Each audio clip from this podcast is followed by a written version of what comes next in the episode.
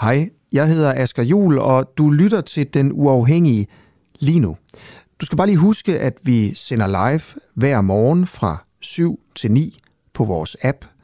Og på appen kan du også finde nogle af vores andre programmer, der kun er for medlemmer. For eksempel podcasten Spionchefens Hemmelighed, hvor jeg prøver at finde ud af, hvorfor spionchef Lars Finsen er sigtet for at lægge statshemmeligheder. Hvad mener politiet, han har lægget? Hvorfor ordnede man egentlig ikke sådan det her i hemmelighed bag gardinerne? Hvilken rolle spillede Mette Frederiksen egentlig, og hvem er Lars Finsen? Nå, ikke mere om alt det. Du kan høre det i podcasten. Download vores app og bliv medlem, hvis du vil høre for eksempel det her program. Ja, og så slipper du i øvrigt også for den her irriterende besked i din daglige nyhedspodcast.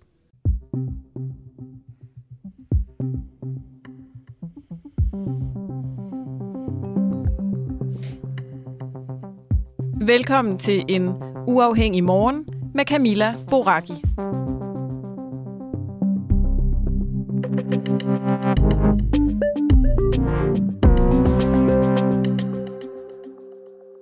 Jeg skal, jeg skal lige spørge dig om noget her.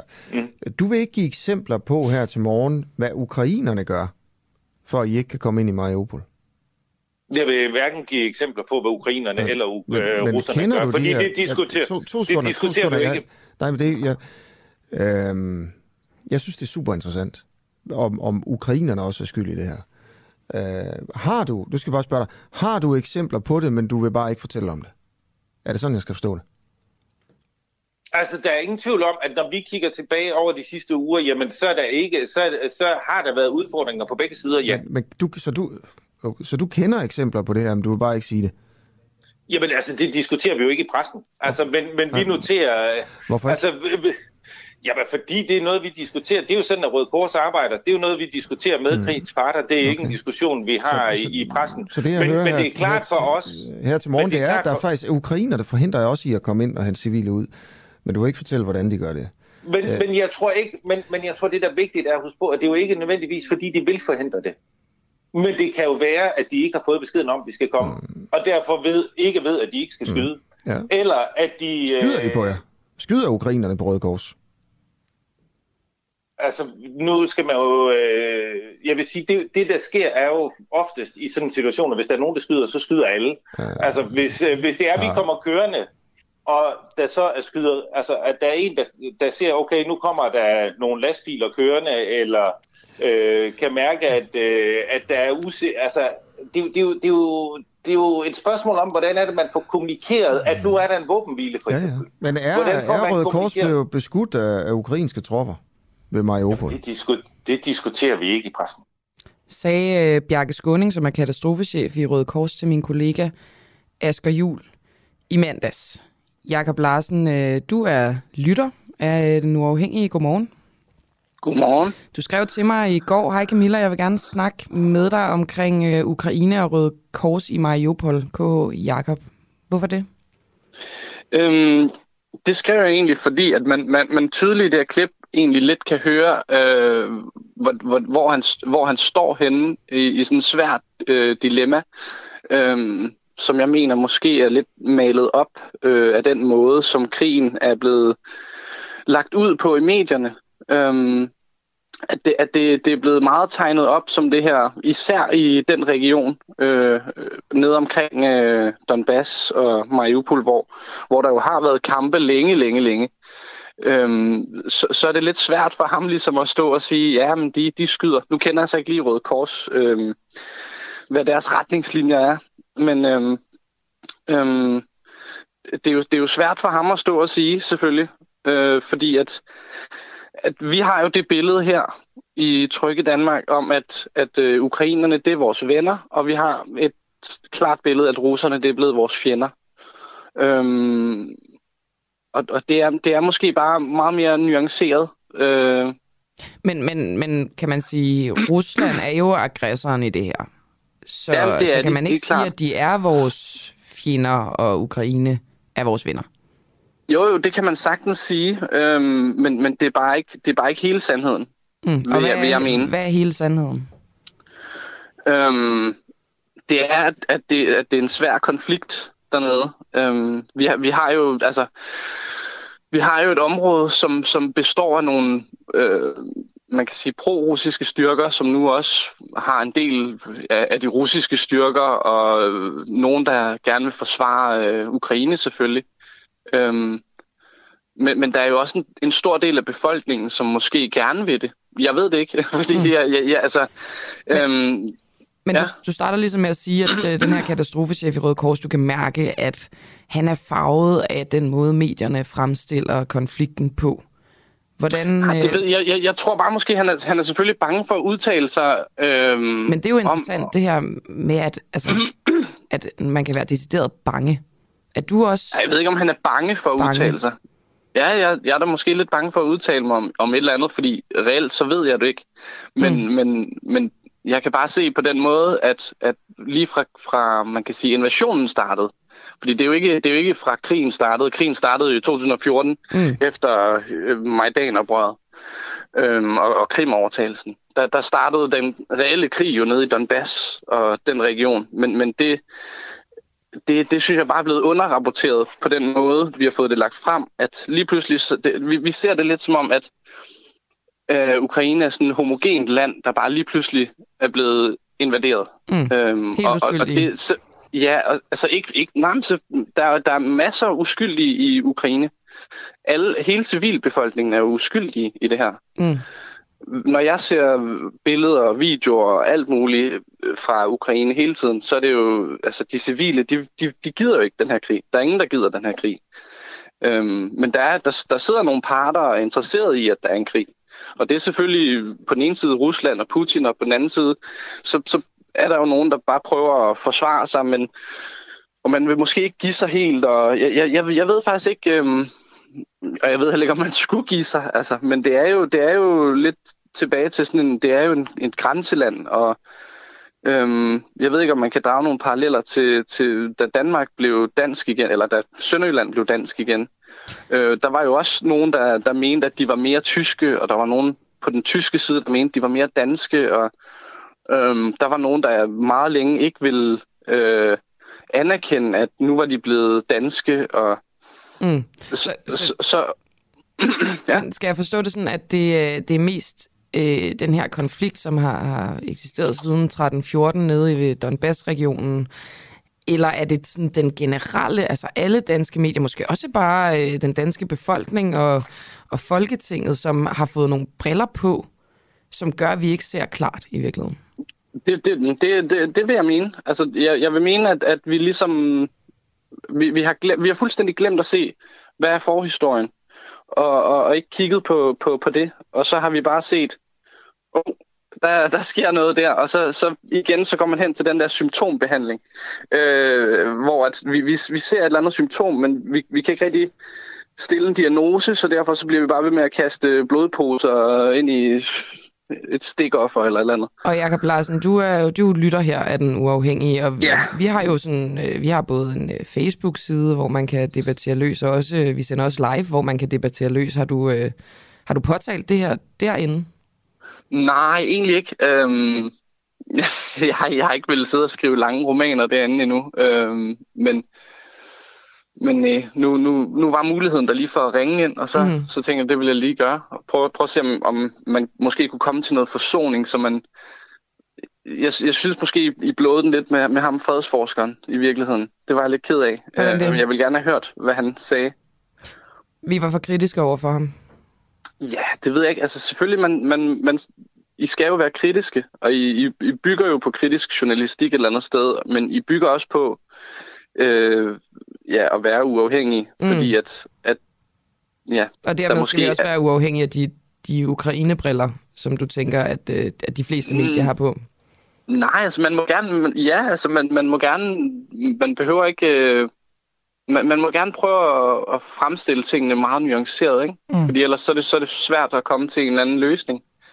Hvis, ja. hvis man ikke kan stille en diagnose, eller hvis man ikke forstår problemet, så er det, så er det meget, meget svært at, at komme frem til en løsning. Så derfor så mener jeg faktisk, at, at det faktisk er jeres øh, ansvar, eller ikke ansvar, men det, det er nærmest jeres pligt at, at ligesom prøve at nuancere det så meget som muligt, hvilket jeg synes i de sidste par uger, I er begyndt på. Mm. Hvor det i starten måske var mere ensidigt og mere over i, at, at det, ja, at, at man ikke så på alle fortilfældene, og man ikke så på alle de andre ting, der skete, fordi der er jo, der er jo sket vanvittige ting i, i Donbass i løbet af de sidste otte år, hvor der er døde 14.000 mennesker. Mm. Øhm, Det, det er fuldstændig korrekt, øh, Jakob Larsen. Øh, Tak fordi du lige vil give det input, yes, det er så lidt. og god morgen. I lige måde. Og det er jo faktisk øh, et valg, vi har taget, nu siger Jakob Larsen, de, de sidste par uger, at vi har fokuseret på Ukraines rolle i krigen, altså på den måde, at vi har prøvet at kigge ind i, begår de krigsforbrydelser? Øhm, og, øh, og det, altså personligt, der kan det godt gøre mig lidt nervøs, og det er jo måske netop en god grund til, at så skal man gøre det, for netop at give den mest objektive dækning, stille den her diagnose ganske klart med fakta, som Jakob Larsen siger. Der, der har været mange, altså jeg har også interviewet eksperter, som siger, at vi kan ikke se os fri fra, at vi har en slagside mod ukrainerne, at, øh, at man ligesom ikke kan lade være med at holde med dem. Også fordi den danske regering og det danske folketing meget, meget entydigt bakker 100% op om Ukraine. Og derfor stiller vi det her spørgsmål den her morgen. Begår den ukrainske her krigsforbrydelser? Øhm, og det skal jeg snakke med Kenneth Buhl om, som er militærforsker ved Institut for Strategi og Krigsstudier på Forsvarsakademiet. Øhm, for, for ligesom at prøve at give nuancerne. Jeg vil faktisk meget gerne have, at, øhm, at I melder ind derude, enten på sms'en øh, 1245, skriv DUAH, et mellemrum og din besked, øhm, eller inde på Facebook. Er øh, dækningen objektiv nok? Er den øh, nuanceret nok? Har vi fokuseret nok på Ukraine i vores dækning? Det, det mener vi jo selv, det er jo det, vi har, har prøvet på øh, at ture i virkeligheden. Øh, men det må I meget gerne øh, give jeres bud øh, på, om vi har. Og nu er Kenneth Bull med mig, og øh, jeg starter med øh, at spille et klip fra et interview, jeg lavede i går med Rasmus Tandholt, øh, som snakker om et klip, der har øh, floreret på sociale medier i en uges tid, og som er blevet bragt i medieverdenen over, som viser, hvordan ukrainske soldater angiveligt skyder til fangetagende russiske soldater i knæene. Det er altså det, Tandholt han snakker om her. Og jeg må så også understrege, og det tror jeg, at folk glemmer i alt det her, i en rus af kærlighed til Ukraine. Ukrainerne slår altså også russerne ihjel på den måde. De henretter også russere, de henretter krigsfanger, det ved jeg. Øhm, fordi jeg har talt med folk, der har været viden til det. Mm. Så, så, så der foregår krigsforbrydelser på begge sider. Øh, der florerer videoer på nettet af ukrainer, der skyder russiske krigsfanger i knæskallerne. Så der er også russere, der er blevet henrettet. Formentlig også i Butcha. Det sådan taler vi bare ikke om lige nu. Og det vi så ser resultatet af, ja, det er, hvad der sker i krig. Det er super ubehageligt, men jeg har ikke dækket mange krige, hvor øh, der ikke er civile, der er blevet slået ihjel, eller øh, krigsfanger, der er blevet henrettet. Sådan er krig, desværre. Øhm, og det er derfor, at mange nok vil mene, at Rusland aldrig nogensinde skulle have invaderet det land. Fortæller du egentlig også om det på TV2, det her med, at ukrainerne også begår krigsforbrydelser? Det gør jeg helt bestemt. øh, Som en af de eneste, tror jeg, har jeg gentagende gange øh, sagt, at øh, når vi rask væk fortæller, at nu øh, virker den humanitære korridor ikke, fordi at der er blevet lagt miner ud på vejen. Ja, det er der. Og så tror alle, det er russerne. Nej, det er ukrainerne, der har lagt miner ud. Ja. Øh, det har de gjort, så russerne ikke kan komme ind. Øh, vi, glemmer, vi glemmer helt, at øh, Rusland, eller undskyld, Ukraine, er der lige så brutale øh, ofte i den måde, de fører krig på. Der var der stor forskel, at der er ikke nogen, der inviterede russerne. Nej. De er kommet af sig selv til Ukraine, øh, og der vil ukrainerne nok bare sige ja. Men I kunne simpelthen bare blive væk. Vi har ikke inviteret vi har ikke bedt jer om at komme. Så ja, vi skyder jer i knæskallerne. Ja, vi henretter krigsfanger. Ja, vi lægger miner ud. Øhm, og det, det, det er jo så deres forklaring på, øh, hvorfor det, de mener, det er i orden at gøre det. Men at ukrainerne også gør det, det er helt åbenlyst. Øh, det er bare ikke særlig mange, der taler om. Der er sjovt nok ikke så mange, der taler om de ukrainske krigsforbrydelser, som det jo er at skyde krigsfanger i knæskallerne og henrette dem. Og filme det i øvrigt. Ja. Og filme det øvrigt, ikke? Men som vores øh, ukrainske ven sagde, det dummeste ved det, den episode var der, at de filmede det. For mm. de skød med knæskallerne, det havde han da ikke noget problem med. De kunne bare lade være med at dukke op. Øh, men, men, men det er jo sådan, mange ukrainer ser på det. Tandhold er altså enig i det her tabu, at man snakker ikke om de forbrydelser, som ukrainerne begår, og derfor har vi jo som sagt besluttet at undersøge, om der er tale om, øh, om krigsforbrydelser, også i kølvandet på det her, øh, det her klip. Kenneth Buhl, øh, hvad, hvad ser du øh, på videoen, hvor at, øh, der er angiveligt af nogle russere, som bliver skudt i, i knæskallerne, og godmorgen? Ja, godmorgen. Øh, nu fik jeg ikke rigtig det link til at virke, men altså, jeg har jo hørt øh, om beskrivelsen af, og nu hører jeg jo, hvad tydeligt der Rasmus øh, siger. Øh, man skal jo passe på hver gang, når man ser sådan en video, og, og måske umiddelbart tolke, øh, skal vi sige, dens indhold for, for gode varer. Men man må sige, under alle omstændigheder, så det at henrette krigsfanger, og det at skyde dem i knæskallerne, det er forbudt, og det er en, en krigsforbrydelse i begge øh, tilfælde, fordi krigsfanger er beskyttede personer, præcis ligesom civile er det, og man må ikke anvende vold over for dem.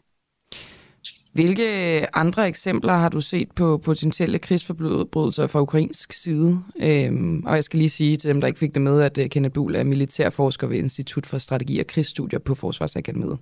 Men har du andre eksempler på, øh, på potentielle krigsforbrydelser, du, du har stødt på siden krigens begyndelse? Altså fra ukrainsk side? Altså, jeg kan jo sige, at øh, der har jo været meget fokus på de her sager med, øh, hvad det hedder, øh, krigsfanger, som er blevet fremstillet øh, over for offentligheden. Og, og det er jo, øh, skal vi sige, en overtrædelse af krigens love. Øh, nu er det jo så ikke en hver overtrædelse af krigens love, som også nødvendigvis er en krigsforbrydelse. Det er det kun, hvis der samtidig ligger et element af krænkelsen af den personlige værdighed er i.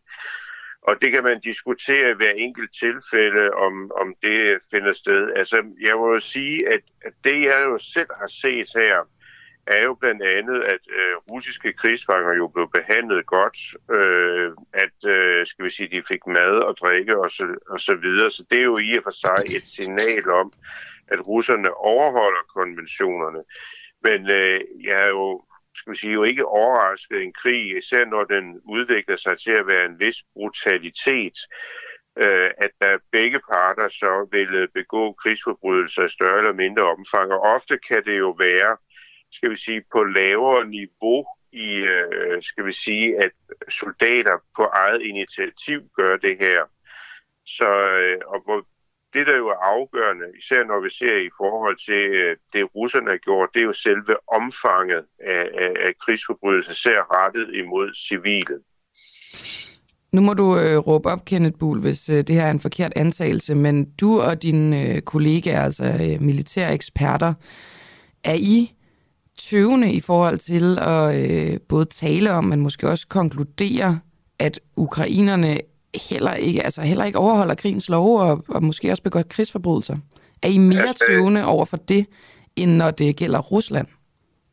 Altså man må jo sige, at uanset hvordan man vender drejer det, så er der jo nok en tendens til, at øh, ukrainerne jo har verdenssamfundets sympati lige nu. Det er jo Rusland, der har alt andet lige startet denne her krig. Øh, Øh, men det berettiger selvfølgelig ikke russerne til at, og ukrainerne til at øh, overtræde krigens love. Øh, det her skal der ikke nogen tvivl om, og selvfølgelig skal vi være åbne over for, at øh, ukrainerne også kan begå det, fordi som man siger, en krigsforbrydelse er en krigsforbrydelse er en krigsforbrydelse. Og, og der skal ikke være nogen forskel på, hvem der overholder dem. Og der må man jo så bare sige, øh, til ukrainerne, hvis I skal beholde denne her øh, sympati, som I har nu, uanset hvad russerne begår imod jer, altså var det måske en god idé, at I uh, sørger for at holde disciplinen ude ved jeres styrker noget mere. Har I været øh, gode nok til at tale om det, Kenneth Buhl? Nej, det har vi nok ikke. Uh, der har været meget tale om, skal vi sige, fremstilling af, af de her soldater. Det har der været meget tale om, men jeg tror, det, som Rasmus snakker om nu, det tror jeg også er, er nyt for de fleste af os. Og det er jo selvfølgelig et emne, som jeg synes, vi er retfærdigvis er nødt til at adressere over for ukrainerne og sige, at det her, det er altså ikke i orden. Mm. Jeg øh, faldt over, det gjorde jeg øh, også i starten af krigen, men øh, den her paramilitære gruppe, som hedder Azov, øh, ja. blandt andet har man set en video, hvor de smører deres øh, kugler ind i svinefedt. Øh, for at, øh, at beskyde de muslimske soldater, øh, tjetjenske muslimske soldater. Ja. Det er vel også en krigsforbrydelse? Nej, det vil jeg ikke sige. Det er det altså, altså, jeg kan jo sige, ja, men så skulle man jo ind og sige, at det var en, en krænkelse af den personlige værdighed at blive beskudt øh, præcis med de her kugler. Øhm, Men, men denne her gruppe, altså det er, jo, det er jo stadig, det må du vel være enig i, en, en voldsom ting at gøre, altså direkte imod nogen, der ikke spiser svinekød, smører kugler ind i svinefedt for at ramme dem. Hvorfor snakker man ikke mere om den her bataljon? Altså, der har jo været meget fokus, synes jeg, på den her bataljon, netop på grund af dens, øh, skal vi sige, neonazistiske, øh, skal vi sige, øh, øh, hvad det hedder, sympatier. Og, øh, men altså, lige nu øh, kan man jo sige, at den er jo mest interessant, fordi at den kæmper nede i Mariupol, og Mariupol holder stadigvæk stand. Mm. Men, øh, fordi man ved jo ikke, om de konkret rammer nogen med, med de der kugler der. Jeg vil da selv betænke, hvis jeg havde et gevær eller en, en riffel og begynder at svære sådan noget på, på kuglerne, fordi øh, du risikerer bare at få en fejlfunktionering i dit våben. Og, men den her bataljon, den er jo øh, optaget i Nationalgarden, altså den er blåstemplet af den ukrainske regering, ikke? Ja, Ja, det, så det, det er jo kontroversielt, kan man sige. En, en neonazistisk, eller en med en bataljon med neonazistiske sympatier optaget Ja. i Nationalgarden, ikke? ja. Ja. Jamen det, jeg synes bare, det var, det var interessant. Altså, jeg, jeg synes ikke, der har været... Altså, til trods for, at det er blevet dækket, er det måske øh, stadig en lille smule underdækket, at der findes sådan en bataljon. Men det er jo selvfølgelig også øjnene, øh, der ser. Kenneth Bull, tak fordi du var med, Ja, selv tak. og godmorgen. Ja, godmorgen.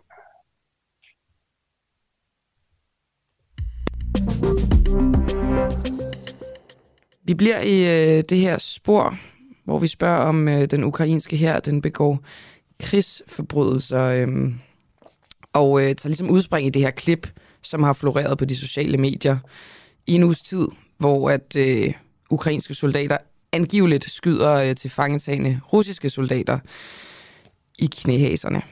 Øhm, og nu skal jeg snakke med Frederik Harhoff, som er professor ved SDU i Folkeret og tidligere dommer ved den internationale krigsforbryderdomstol i Haag. For ligesom at tale om konsekvenserne ved krigsforbrydelser. Hvem er det egentlig, der skal stå til ansvar? Er det den menige soldat, som øh, trykker på aftrækkeren og skyder i knæene, eller er det højere oppe, helt op på øh, Zelensky-niveau? Skal han øh, bøde, hvis det er sådan, at ukrainerne har begået krigsforbrydelser? Det snakker vi altså med Frederik Harhoff om, som er med mig nu. Frederik Harhoff, øh, hvis vi nu antager, at denne her video bliver verificeret, er der så tale om en øh, krigsforbrydelse? Det må man sige ja til. Altså, hvis det her er øh, ægte, og det ikke er skuespil eller fake, øh, og øh, så er det næsten uanset, om det er ukrainere, der begår forbrydelser imod russere, eller russere, der begår forbrydelser imod ukrainere, så er det øh, helt tydeligt en, en krigsforbrydelse. Der taler om soldater, der begår vold mod øh, andre soldater, som er i deres varetægt. Det vil sige, de personer, der er offer her, de er krigsfanger, og de er beskyttet efter den tredje Genève-konvention. Så det er helt oplagt en alvorlig og grov overtrædelse af de krigsretlige regler. Frederik Harhoff, øh, din lyd er en lille bitte smule sjov, eller en lille bitte smule lav. Jeg ved ikke, om du kan gå øh, hen til et vindue, eller komme helt tæt på din mikrofon, eller noget i den stil. Jeg har telefonen helt oppe i øret, Hmm. øh, og jeg sidder lige foran et vindue. Så er den sidste mulighed jo, at du skal råbe ind i røret.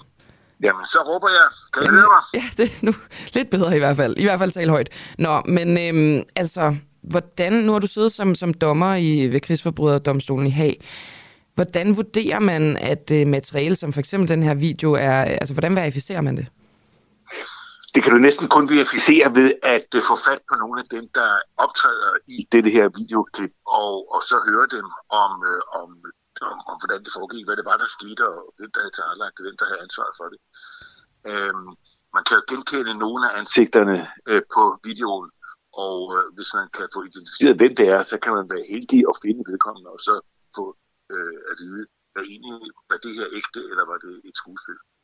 Det må være ret svært. Altså, der må Ja. vel øh, først og fremmest være nogle af dem, som bliver udsat for, for de her ting, som er døde. Ja, mm, hvis det er rigtigt. Altså, man, øh, der er flere af dem, der bliver skudt, der til synligheden lever på det tidspunkt, hvor videoen slutter. Øh, så øh, de får trukket det der klæde til side for hovedet, og så kan de svare et eller andet. Mm. Jeg er ikke i stand til at høre, om det er russisk eller ukrainsk, de taler. Men, øh, men øh, ja, altså øh, offerne, hvis der er nogen af dem, der overlever, så må man kunne høre, hvis man kan finde dem. Og det samme gælder jo gerningsmændene, hvis man kan finde ud af, hvem det var, og så få afhørt dem. Øh, så vil man jo få en meget bedre mulighed for at finde ud af, om det, det var rigtigt. Og når man øh, laver en, en retssag, så skal man jo finde øh, en, der skal dømmes.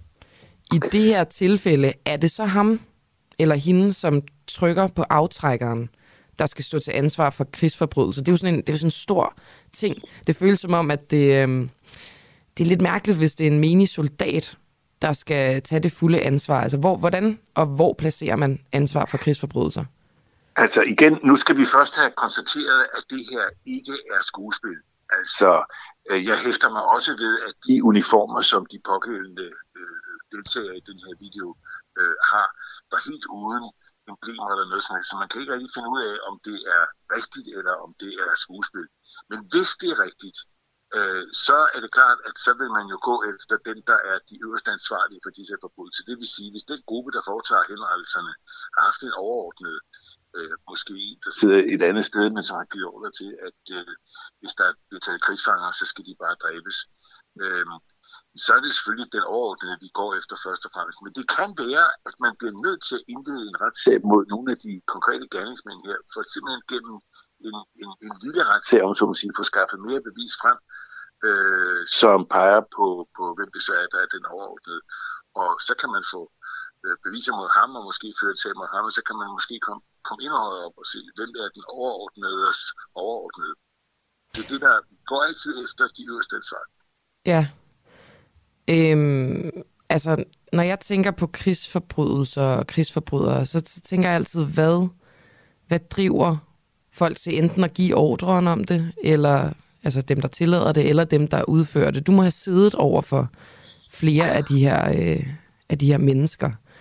Hvad er det, hvad, hvad, hvis vi nu tager den, den, der har begået det grummeste, den grummeste krigsforbrydelse, mens du har siddet i, ved krigsforbryderdomstolen i Haag. Hvem, hvem var det? Ja, det var jo øh, det var Milosevic, øh, det præsidenten, ikke? Og, og, øh, og også nogle af de øverste generaler, Karadzic og, og general Mladic. Øh, hvad der drev dem øh, tror jeg adskiller sig lidt fra, hvad der drev dem, der fungerede som underordnede i systemet. Det, der driver de øverste øh, ansvarlige, det er typisk ideologiske øh, drømme om, at, øh, at øh, vores øh, land skal sejre i den her krig, og vi har ret til øh, ikke at skulle underlægge os det internationale samfundskrav osv. osv. Altså det er typisk meget ideologisk præget Øh, for serbernes vedkommende var det øh, den opfattelse, at serberne havde været undertrykt af det internationale samfund gennem alt for lang tid, og nu var tiden kommet, hvor de kunne rette ryggen og hævde sig og vise, hvem de var og få anerkendelse tilbage som den stormagt, de engang var. Så det, øh, det kan være sådan nogle, nogle forestillinger. Går man længere ned i hierarkiet og, kommer helt ned på sådan et grundniveau øh, med, med dem, der kæmper ude i, i felten, der er det ofte angst, Altså, øh, det er det for et ung menneske at blive øh, puttet ud og pludselig stå midt i, i en krig på en slagmark, hvor kuglerne pifter om ørerne på en. Øh, der tror jeg, at, øh, at der ser vi ofte, at de bliver så bange, at de mister kontrollen over sig selv, og i øjeblikket kan komme til at gøre de mest forfærdelige ting. Det kan være hævnfølelse, hvis man tager en krigsfange øh, fra modpartens styrker, og man ved, at modpartens styrker lige netop har dræbt en skole ven så er man fuld af hævntørst og angst, og man har ikke rigtig selvkontrol. Så, så der kan man altså på den måde ofte se personer, der handler i affekt simpelthen. Nu er jeg jo hverken øh, psykolog eller dommer, men altså, jeg vil jo tænke sådan en som Slobodan Milosevic, de forbrydelser, han har begået, at han må være skingerne psykopat, men altså, det er jo ikke sådan, så han har fået en, en, en behandlingsdom. Du har siddet og kigget ham i øjnene. Altså, er det iskolde mennesker, eller hvad, hvad er det for nogle mennesker? Det, det er det jo ofte. Altså, det er jo ofte det. Øh, øh, Milosevic har jo ikke selv været ude i, i krigen og, og, og skyde nogen som helst, eller hugge hovedet af nogen som helst, eller torturere. Det, øh, Milosevic har befundet sig på et, et kontor langt væk fra begivenhederne. De øh, kræfter, der har motiveret ham, det er først og fremmest været, som jeg sagde før, de ideologiske motiver. Han mener, at han gør det serbiske folk en tjeneste ved at rejse det serbiske folk for den ydmygelse, som de har været underlagt i, i generationer. Øh, så han synes, at han gør det rigtige. Og, øh, og så ved han jo også godt, at når der er krig, så bliver der også begået forbrydelser. Men, men det må han jo acceptere som en pris for at uh, kunne genrejse det serbiske folk til. Og det var han kølig og kalkuleret omkring? Ja. Okay, fordi det er jo bare meget altså, interessant, hvis vi nu antager, at øh, for eksempel den her video er øh, rigtig, og det er det ukrainske militær, der har begået øh, krigsforbrydelser, så er pandangen til Milosevic jo øh, uden sammenligning i øvrigt, men, men der er den øverste ansvarlige jo vel Zelensky, som er ligesom symbolet på, på frihed og, kærlighed og nationalfølelse ja, og sådan noget. Ikke? Og det ved vi ikke noget om, fordi jeg ved ikke, om Zelensky er den øverste myndighed i forhold til de ukrainske styrker. Okay. Øh, men, men det kan være, at han er det, og i mm. så fald så er han også en mulig øh, person, som der kan tiltales ved domstolen. Men er han det ikke, så vil det være de øverste generaler. Og det er jo bare det er jo en vild tanke, ikke? Altså om Zelensky, som er jo, altså, det er jo et helt andet billede, hans... der er malet af ham, ikke? Men, men det, må vi, det kan vi vel ikke afskrive? Altså, det er klart, hvis han bliver konfronteret med det her, vil han formentlig være dybt foruroliget og mm. straks til initiativ til, at, at gerningsmændene bliver retsforfulgt. Ja, det antager vi? Det antager vi, men jamen, det ved vi jo ikke. Nej, men det er jo den måde, som, som øh, krigsretten selv fungerer på. En overordnet bliver ansvarlig for sine underordnedes handlinger, øh, hvis det ikke han sørger for at stoppe det, inden det sker. Mm. Og det vil sige, at enhver overordnet har pligt til at styre på sine folk og sørge for, at de ikke øh, begår forbrydelser. Det kan også godt være, at han først efterfølgende får at vide, at nu er de her forbrydelser begået. Men i den situation, der har den ordnede pligt til straks at iværksætte en retsforfølgning af dem, der har begået det.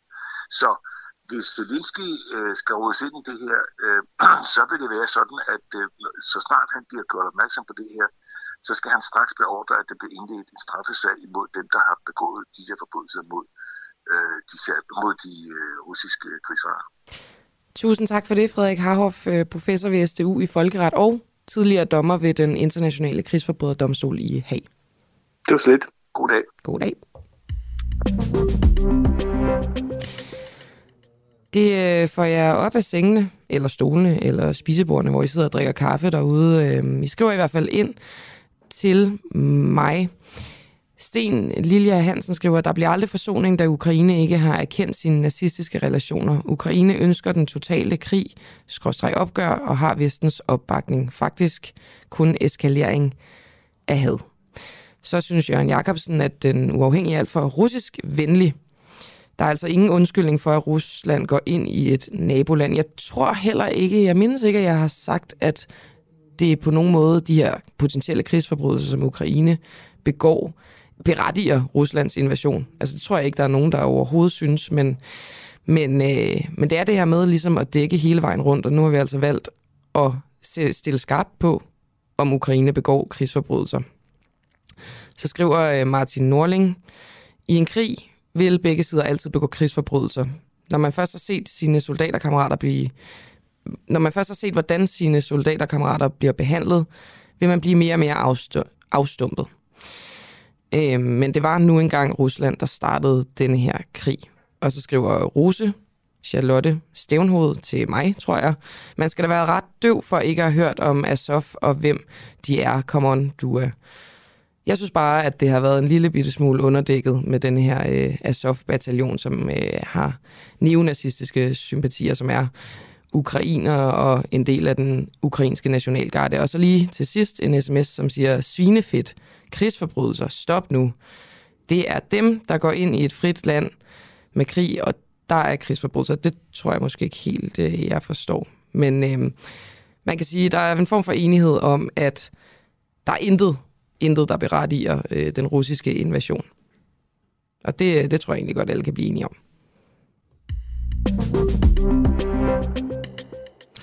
Nu skal jeg snakke med Karoline Adolfsen øh, fra Djøf.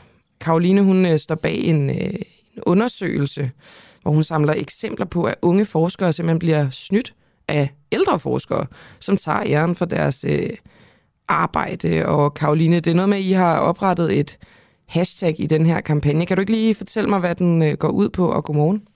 Godmorgen. Nej, det kan jeg ikke, for det er ikke mig, der laver undersøgelser. Nå, for pokker, det troede jeg. Okay, hvad er så din rolle i det? Min rolle i det, det er jo, at jeg er tillidsrepræsentant for de stakkels unge mennesker, hvis, øh, hvis, under, hvis forskningen bliver stjålet.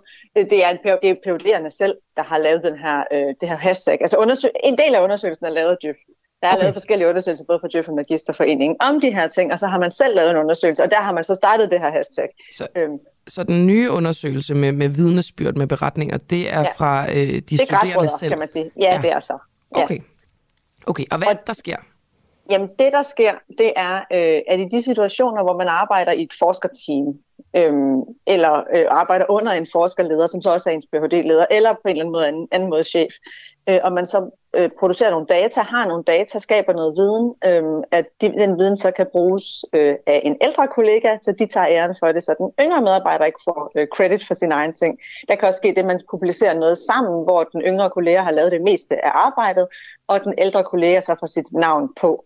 Men, øh, og så på den måde kommer til at tage en del af jer. Men gør det noget, altså, øh, jeg ved det jo ikke, jeg er jo ikke forsker, men kan man sige, at der bliver skrevet et navn på en, som har hjulpet med, øh, med en afhandling, øh, gør det noget? Ja, det gør det faktisk, fordi det, vi tæller ikke kun antal publikationer. Øh, det er sådan, at man får, altså, man får flere point for at have publiceret noget selv.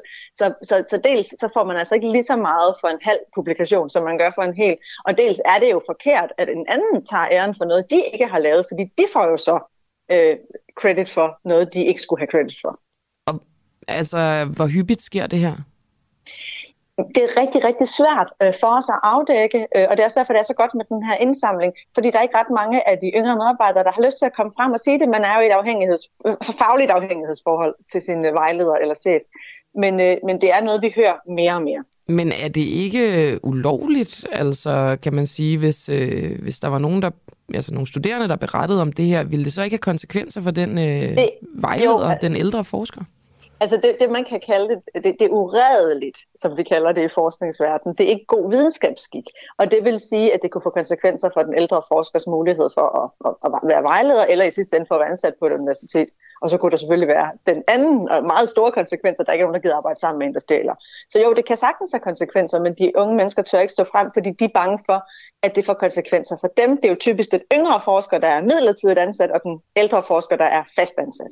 Det er sådan lidt uh, MeToo uden den, uh, den seksuelle uh, islet på en eller anden måde, ikke?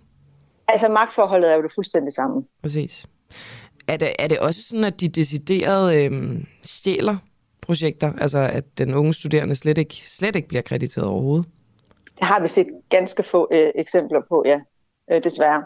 Altså at man simpelthen går ud og publicerer en artikel, øh, som den øh, som PhD den yngre forsker troede, nu skulle, de, nu skulle de skrive den, og så kommer der en artikel om emnet fra en ældre forsker. Det er desværre også set. Hvad vil I gøre ved det, Karoline? Jamen, jeg mener jo, at det, altså, Jeff men, og, og, jeg, og jeg mener selvfølgelig, at det er vigtigt at kigge på, hvorfor det er, at man, øh, og man kan gøre noget ved de her meget usikre øh, ansættelsesforhold for de yngre medarbejdere, men det er jo helt op på øh, forskningsministerens spor. At simpelthen kigge på, kan det være rigtigt, at man skal være så udsat i sin stilling. Men derudover så mener jeg, at der er en, en kæmpe opgave ude på universiteterne for at få gjort klart for de yngre øh, forskere, at det her er forkert, at det er uredeligt, at der er et sted, man kan gå hen med det, og at det bliver taget alvorligt. Det så skal man selvfølgelig også huske at tage det alvorligt. Men vi har procedurer på alle universiteterne til netop de her sager. Jeg tænker, at I, I har brug for nogen, der stiller sig frem simpelthen, for nogle navne ja. på bordet. Det er jo det, der tit gør forskellen, selvom det kan være øh, angstprovokerende. Det er også det, der har gjort forskellen i, i MeToo-sagerne, ikke? Jamen, det er fuldstændig rigtigt. Og, og de første, der stiller sig frem, vil jo altid blive øh, skudt i skoene, at det er noget værd vrøvl, og det har vi jo også faktisk hørt. Øhm, men de første, der har stillet sig frem i den her omgang, at det er, det er, del, det er del data, og, og de unge stjæler også fra os ældre, og nu, nu må vi også lige, at det er et fælles arbejde, man skal ikke være så sårbar med sine ting. Altså vi har jo hørt de præcis samme øvrigt argumenter, som man gjorde med MeToo, øh, om nogle af de her yngre personer, der har stillet sig frem. Øhm, Nå, men vi må, øh, vi må se, hvad, hvad I gør, hvad der sker. Øh, det bliver interessant at følge med i, i hvert fald. Tak fordi du var med, Karoline Adolf, som altså formand for Jeffs Forsknings- og Undervisningsudvalg. Yep. Hej. Hej. Begår russerne krigsforbrydelser i Bucha, i den ukrainske by Bucha. Voldsomme billeder og videoer fra Butja, som ligger 30 km nordvest for Kiev, har floreret på de sociale medier de seneste dage. Og billederne de viser øh, civile, der angiveligt er bagbundet og likvideret, og civile i massegrave. I går der øh, talte min kollega Clara Vind med 23-årige Anastasia, der blev evakueret fra sin hjemby for nyligt. Anastasia er på sidste år af medicinuddannelsen, og så er hun datter af Butjas borgmester. Anastasia forlod øh, sin familie, der boede i sikkerhedsrum for at arbejde på et hospital. Hun fortalte, at hun begyndte at få spontane blødninger på grund af stress og over de ting, som hun så. Og vi bringer her til morgen to interviews med Anastasia. Og det første, som du skal høre nu, der fortæller hun om en treårig pige ved navn Kate, som blev ramt af granatsplinter i hovedet. Hun kunne hverken se eller tale, men hele byen gik sammen for at finde en enhjørningebamse til hende, så hun i hvert fald kunne, øh, kunne trøste sig en lille smule med den.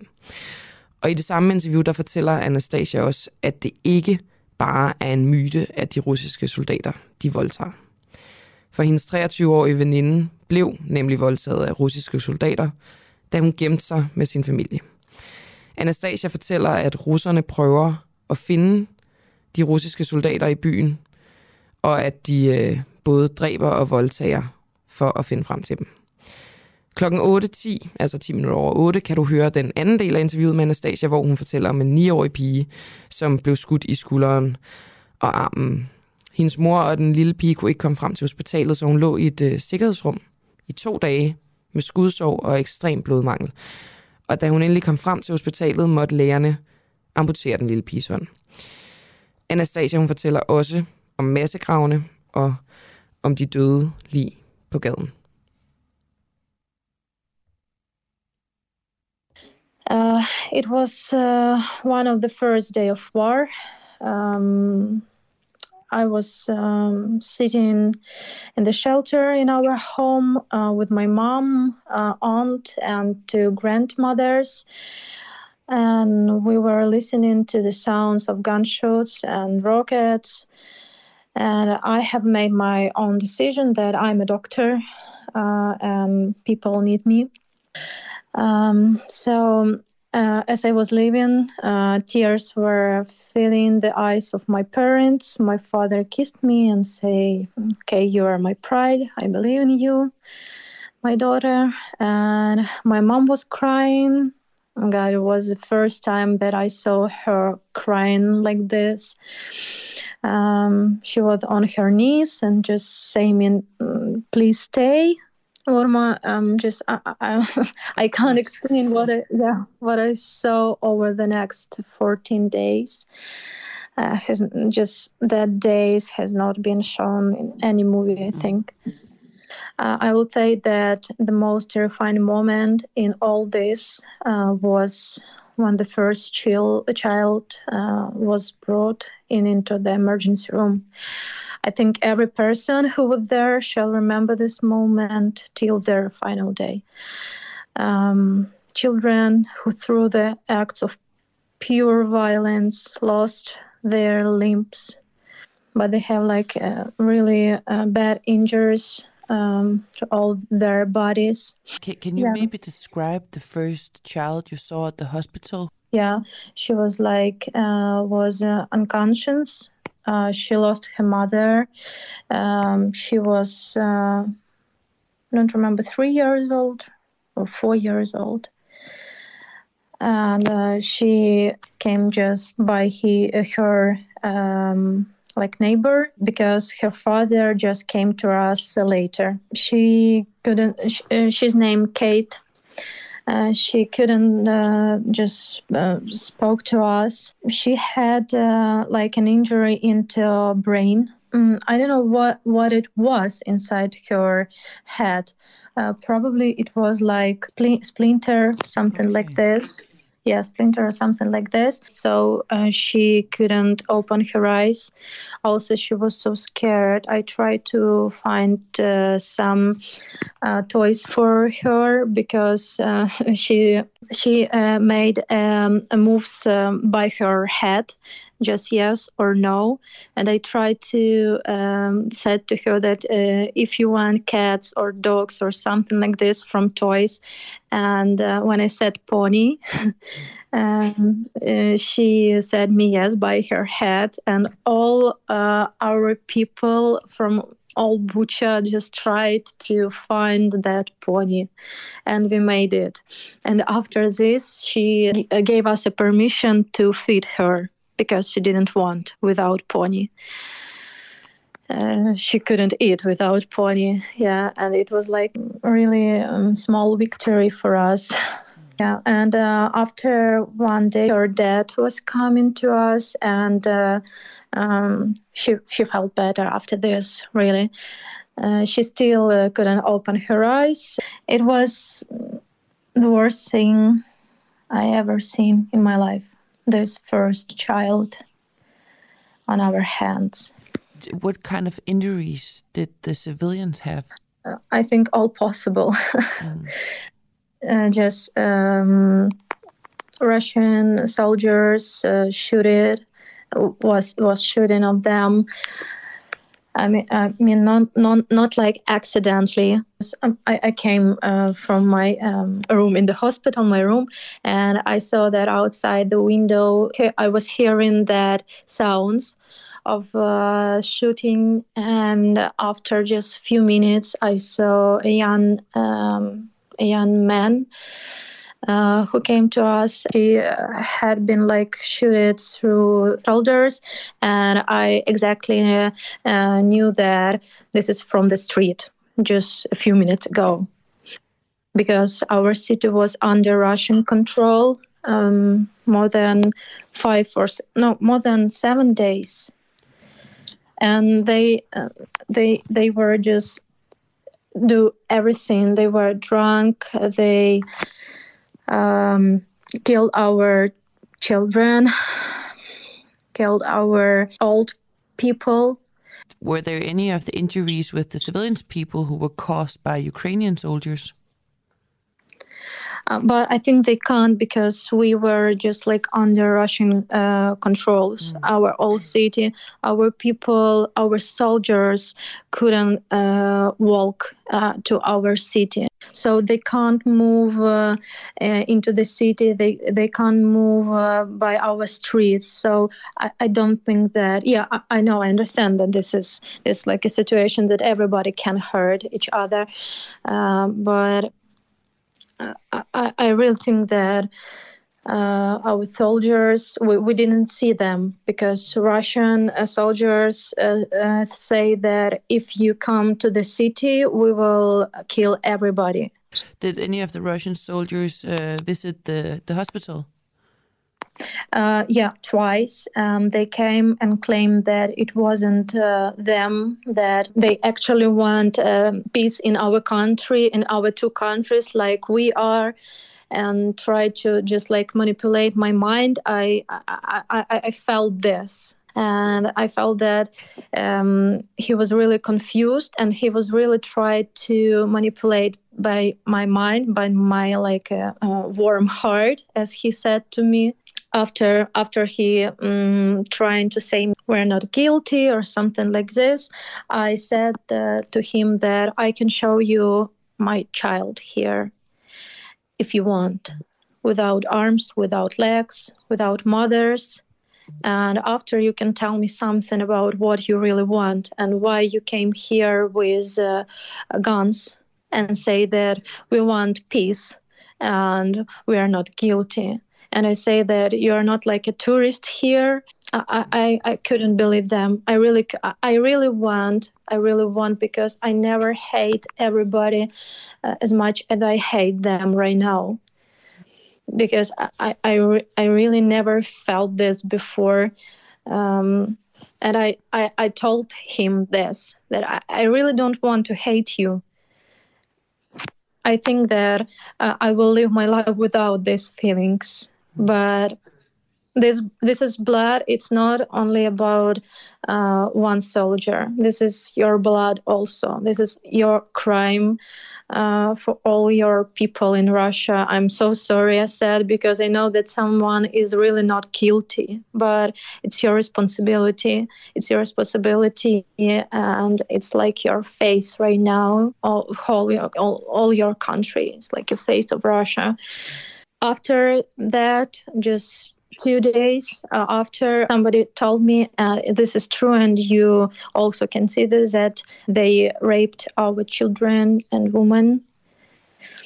They raped our women in front of uh, children. And this is true i have my friend uh, that uh, she was she was in this situation.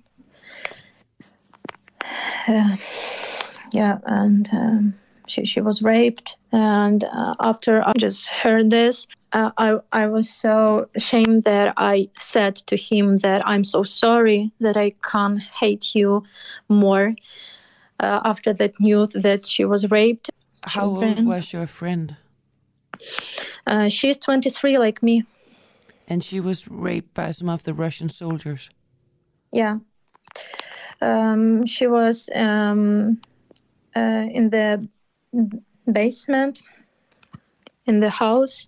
I'm, I, mm, I mean, I mean, like I was in the first day with her mother, with her father, with her brother, little brother, and um, thanks God she's alive.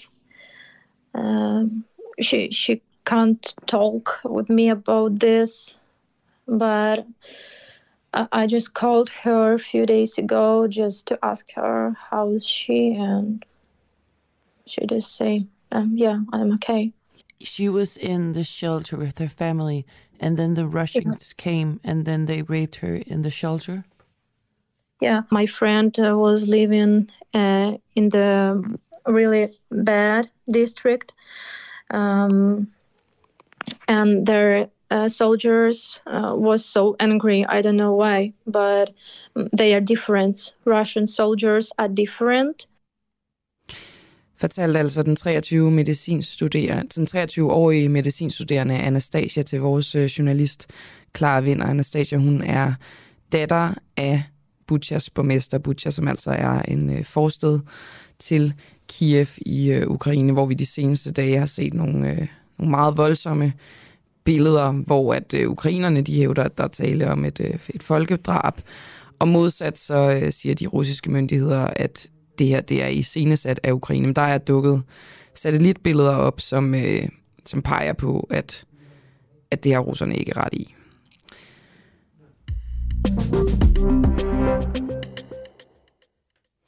Så skal vi snakke om Danske Bank.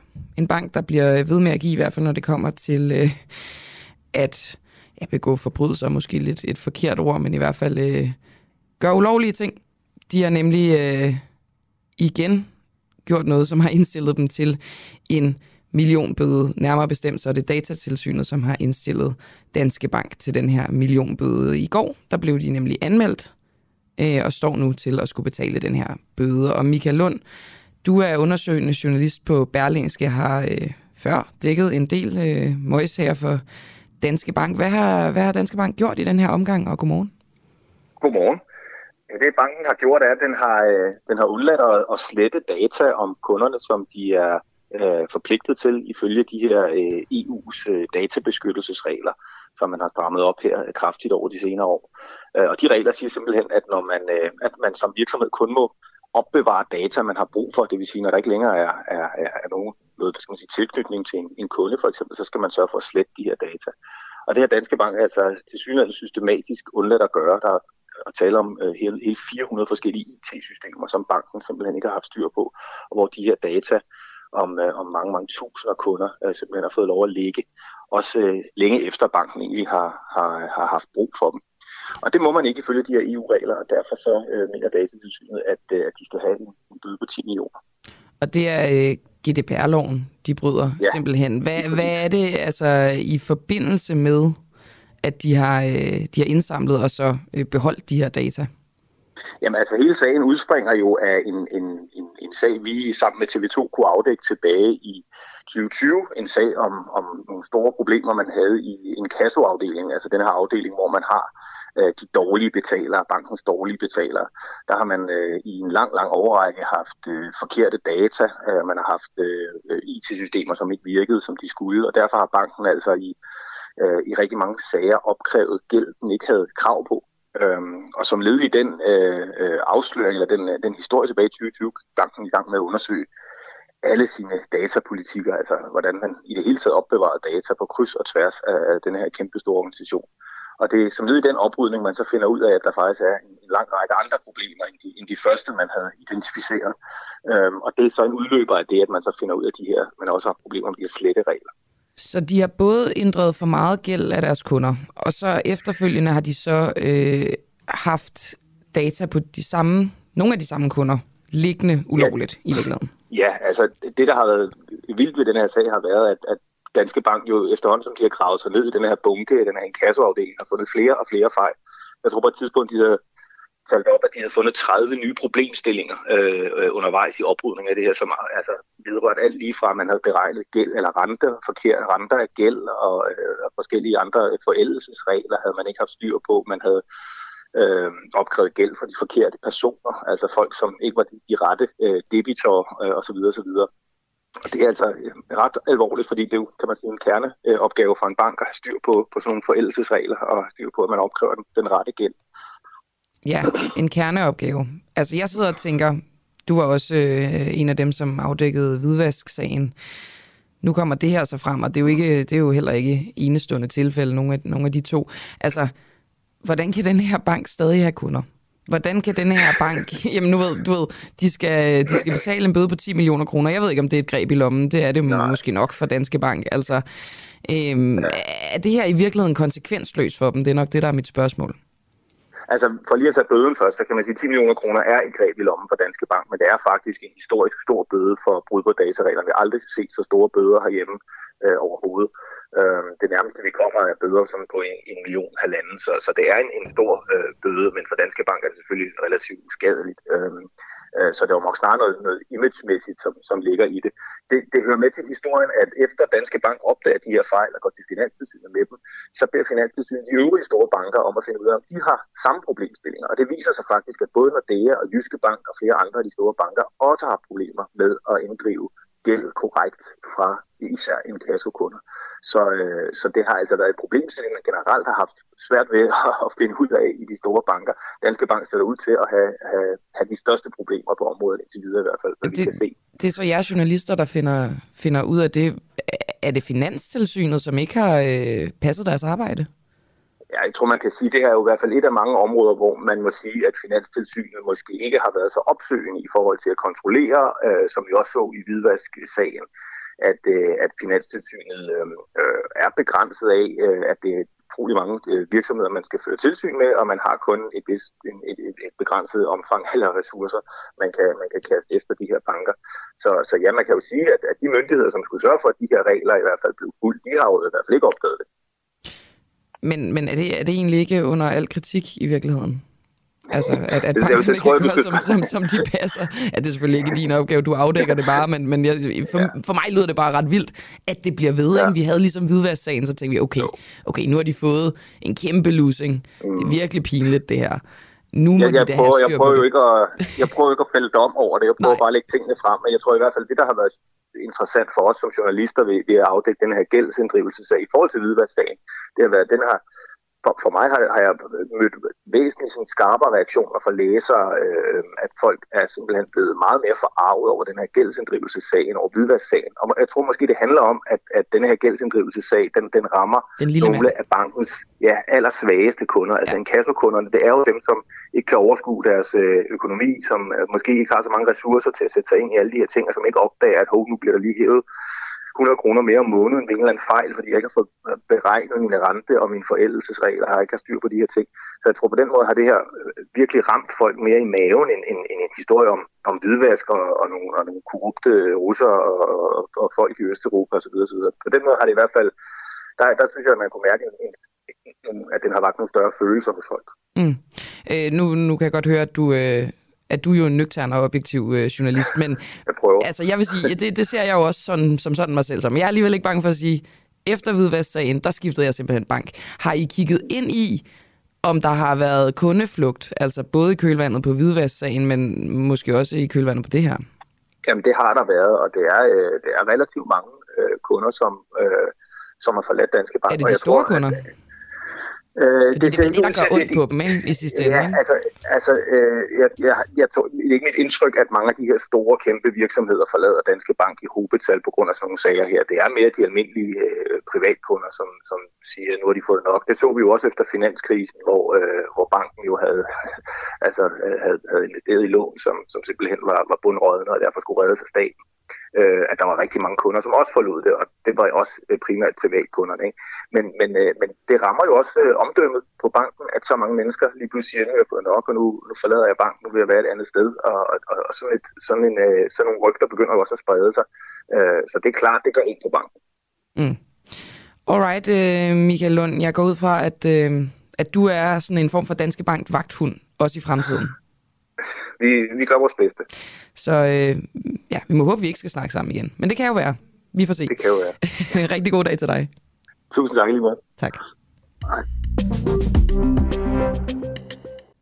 Hej, du lytter til Den Uafhængige på podcast. Husk, at du også kan lytte med, når vi sender live hver morgen klokken 7. Download vores app, Den Uafhængige, og tryk på play-knappen. Det er helt gratis. Klokken den er blevet meget tæt på 8. Det er den om lige godt 30 sekunder. Og nu der skal vi tale om handicapområdet. Et område, som vi har øh, sat fokus på her på den, øh, den uafhængige, efter at øh, Rigsrevisionen har lavet en ny undersøgelse af netop handicapområdet. Og vi har også valgt at sætte fokus på det, fordi det er som om, at det går lidt under radaren. Og jeg tror egentlig ikke rigtigt, at jeg har fundet svar på, hvorfor. Men, øh, men sådan er det altså. Øh, måske fordi det kan blive en lille bitte smule tungt. En lille bitte smule kedeligt. Det, jeg, jeg ved det ikke, det er bare, det er bare bud. Men, øh, men i hvert fald, så, øh, så er det interessant, fordi Rigsrevisionen har rettet massiv kritik og ligesom afdækket, at kommunerne de har begået altså nærmest systematiske lovbrud på det her område. Og nu skal vi øh, zoome ind på Lolland Kommune og stiller spørgsmålet om Lollands borgmester lukker øjnene for lovbrud. Øhm, under et byråd, byrådsmøde den 24. marts i Lolland Kommune fortalte et byrådsmedlem, Leo Christensen, at der skete lovbrud på kommunens specialskole. Og det øh, sker efter en gruppe anonyme medarbejdere på specialskolen Lolland i et anonymt brev til Folketidene på Lolland skriver, at de simpelthen lyver over for skolens forældre om kvaliteten af skoletilbud. Og jeg synes lige, vi skal høre Leo til øh, det her byrådsmøde, hvad, øh, hvad han sagde. Hvis jeg kunne finde klippet. Det kan jeg måske ikke. Så kan jeg i stedet bare sige øh, godmorgen til dig, Leo. Så kan du måske fortælle, hvad det var, du sagde på, øh, på byrådsmødet. Ja, godmorgen. Og øh, tak for det, du har ringet op. Det her det er et vigtigt emne. Øh, på byrådsmødet, som var, hvor emnet var øh, en kvalitetskontrol af skoleåret 20, 2021, der lagde man en masse fine tal frem. Dem øh, er enhedslisten og, øh, og lokallisten Lolland, hvor jeg kommer fra, kigget ordentligt efter og fundet ud af, at øh, tallene slet ikke passede. Og øh, det gjorde vi opmærksom på, samtidig med det, at vi blev kontaktet af rigtig mange forældre fra specialskolen. Og så har vi gået noget systematisk til værks, for det at øh, vi har simpelthen gået hen og så sagt, jamen hør her, øh, hver gang vi kan se, der er et lovbrud, og der ligger papirer, der dokumenterer det, så har vi skrevet det ned. Og det gjorde jeg opmærksom på til byrådsmødet. Men der skete selvfølgelig ikke noget jo. Okay, der skete ikke noget. Kan du, øhm, kan du zoome lidt ind på nogle af de her lovbrud? Kan du give mig et, øh, et konkret eksempel? Måske bare det værste for ligesom at sætte scenen på, det, øh, på et lovbrud, der er blevet begået på den her skole. Ja, altså det værste, det er, når jeg, jeg vil godt lige tage et par stykker, altså når det er, de mangler undervisning, der er fag, de ikke kommer op i, og, øh, og nok det værste, det er, at de ikke bliver indstillet til øh, eksamen. Øh, for det, det betyder jo, at at de havner over i det, der her FGU. Øh, altså det der, det, der sker ned hos os, det er i, i vidderligheden, at for at beskytte et system, der ikke fungerer, så ender vi med at aflevere nogle børn, som sagtens kunne have klaret sig resten af livet, men faktisk vil nogle af dem ende med at få en pension som 18-årig. Og det er jo fuldstændig menneskeligt fornedrende og økonomisk jo forfærdeligt. Så de får ikke lov til at gå op til eksamen, fordi lærerne de forsømmer at indstille dem til eksamen i folkeskolen? Lige nøjagtigt. Nu skal det så siges, at Lolland jo i forvejen har en forfærdelig øh, kedelig rekord i uh, unge mennesker, som ikke er uddannelsesparat. Øh, og, øh, og de tal skal man selvfølgelig prøve at holde ned, er der nogen, der mener. Men det kan man jo også sagtens gøre, hvis man ikke, hvis man ikke indstiller specialskolens elever til eksamen, så øh, er det jo nemt at holde det tal længere ned, end, end det er. Men, og hvad, det er højt nok. men hvad skulle den skoles interesse være i det? det? Det har jeg lidt svært ved at forstå. det er jo i kommunens interesse. Altså, vi må sige, at det øjeblik, at man, øh, man lader være at undervise i nogle øh, fag, og man ikke indstiller dem der, jamen altså, lad være at undervise, det sparer penge, og når man ikke indstiller dem, så retter man op på en forfærdelig statistik, fordi så tæller de jo ikke med. Aha. Okay, så, så det er simpelthen for, altså, når de ikke bliver indstillet, når de ikke bliver undervist, så er det, så er det fordi, man ikke betaler øh, penge til lærere, som kommer og underviser dem? Ja, for hvis, hvis man betaler penge til lærer, der, der underviser, så var der jo ingen grund til at lade være at undervise, vel? Klart. Så, så, øh, Men, men, så men det er, øh, hvis du siger, at øh, det er i kommunens interesse, at lærerne ikke indstiller øh, børnene til, til eksamen, hvad, hvad, hvad skulle, så skulle lærerne være i lommen på kommunen, eller hvordan? Jeg ved ikke, om lærerne er i lommen på kommunen. Du har jo selv læst deres brev til, øh, til kommunen og hørt, mm. hvad, hvad, hvad de skriver anonymt. Ikke sandt? Altså, de bliver bedt om at, at, at gøre det, som nu er det heller ikke læreren, der indstiller. Det er faktisk skoleledelsen, der indstiller. Så, øh, Så, så det peger vel på en eller anden måde på, at skoleledelsen er i lommen på Jamen, kommunen? jeg, jeg, jeg, det, du altså, er jeg rigtigt. mener jo, jamen, jeg mener, at vi skal et helt andet sted hen. Det virkelige problem, det er jo, at borgmesteren og hans parti ikke klikker på en over for skoleudvalgsformandens håndtering, eller retter mange på sammen. Det er jo problemets kerne. Vi sætter jo og har et politisk udvalg, der har ansvaret, og det har jo en formand. Og, og her har vi jo et klassisk eksempel på manglende styring og overblik. Men formanden, han kommer fra samme parti, og det er jo helt tydeligt, det er vigtigt at passe på hinanden og passe på ungerne. Ja, og vi oplever det her helt klassiske politiske taktik, hvor den ansvarlige politiker, i det her tilfælde formand, han går i flyverstue. Ingen kontakt, ingen udtalelse om emnet, ingen kan få fat i ham. Og det kan jo kun lade sig gøre den med en borgmesters velsignelse. Det lyder jo som, øh, som, som korruption i virkeligheden. Nej, jeg vil kalde det, jeg vil kalde det partikammerateri på børnenes bekostning. Okay. For Men- der er jo ikke nogen, der tjener ved det. Kan du lige klargøre for mig, hvad der er det konkret, der er, der er ulovligt i det her? Jamen, øh, så bliver det en længere udsendelse. Nå. Altså, vi har sendt et, vi har sendt det et brev. Øh, vi har, ja, det, der, er- det, der er galt, det er, at der er forældre, der oplever, at man ikke følger styrelsesvedtægten. Man følger ikke de regler. Det er jo sådan, at specialskolen kører på nøjagtigt samme regler som folkeskolen normalt. Det står i loven. Samme timeantal, samme, Alt er det samme. Der skal bare puttes nogle flere, noget mere energi i. Det har ungerne brug for. Men ellers skal man køre det fuldstændig som var det en folkeskole. Og så er der nogle regler for, hvis man ændrer på nogle ting på grund af børnenes, øh, altså hvad, hvad børnene nu har af, af, af problemer. Men det kører efter et regelsæt andre steder, men ikke hos os. Her lader man bare være, hvis et barn ikke kan håndtere nogle fag, jamen så må man ind og undersøge, hvorfor man laver noget, der her PPV'er. Det gør man ikke her. Vi har et utal af tilfælde, hvor ungerne ikke får den nødvendige psykologiske undersøgelse, der afdækker problemet, og som klarlægger, hvad der skal sættes ind. Det er jo, det er jo, det er jo forældrenes mareridt, at de står med nogle børn, som ikke er afklaret. De aner, ikke, hvad, de aner ikke, hvordan deres børn skal komme videre. Børnene står stille. Vi har børn, der har skoleværing, som har været væk fra undervisning i overvis, fordi at vores kommune forlanger, at de skal stille på skolen for at få den her psykologiske undersøgelse. Men ungerne vil altså ikke på skolen. Så må man jo finde ud af at tage hjem til ungerne, og så få dem undersøgt, og så siger jeg, kom videre. Men er det Men det gør ulovligt? man ikke. Det er ulovligt. Ja, ja, det er jo øh, absolut ulovligt. Så hvem har For du det- øh, politianmeldt? Jeg har ikke politianmeldt nogen. Hvorfor Jeg har gjort det, for- det er det nu, øh, det har jeg ok, det har jeg prøvet med andre sager. En kommune kan ikke politianmeldes. Det, det øh, er en eller anden årsag, så, så er loven indrettet sådan, så kommuner kan dømmes på områder, hvor der foregår lignende ting på det private område. Det, er, det har jeg brev fra vores øh, fra, fra politiet på op til flere. Øh, men øh, men øh, jeg har skrevet en liste, eller vi har skrevet en liste, og jeg arbejder jo sammen med, med enhedslisten her, som gør et kæmpe stort stykke arbejde også. Og øh, vi har lavet en liste på de 15 steder, hvor vi har dokumentation for, at det, der foregår, det er ulovligt. Dokumentationen, den er, den er leveret af forældre, der er parat til at stille sig op foran en dommer med papirerne i hånden. Og dem har vi skrevet et brev til borgmesteren og sagt, nu får du orden på det her system her, for det er dit ansvar. Og så har vi henvist til i loven, hvor det står, at det faktisk er hans ansvar. Det er nemlig sådan i en kommune, der er det borgmesteren, der ejer administrationen. Det er ikke byrådet. Borgmesteren har ansvar for, at administrationen udfører tingene rigtigt og lovligt. Mm. Det får han sin løn for. Og han, han har ansvarlig over for byrådet, og selvfølgelig over for staten og samfundet.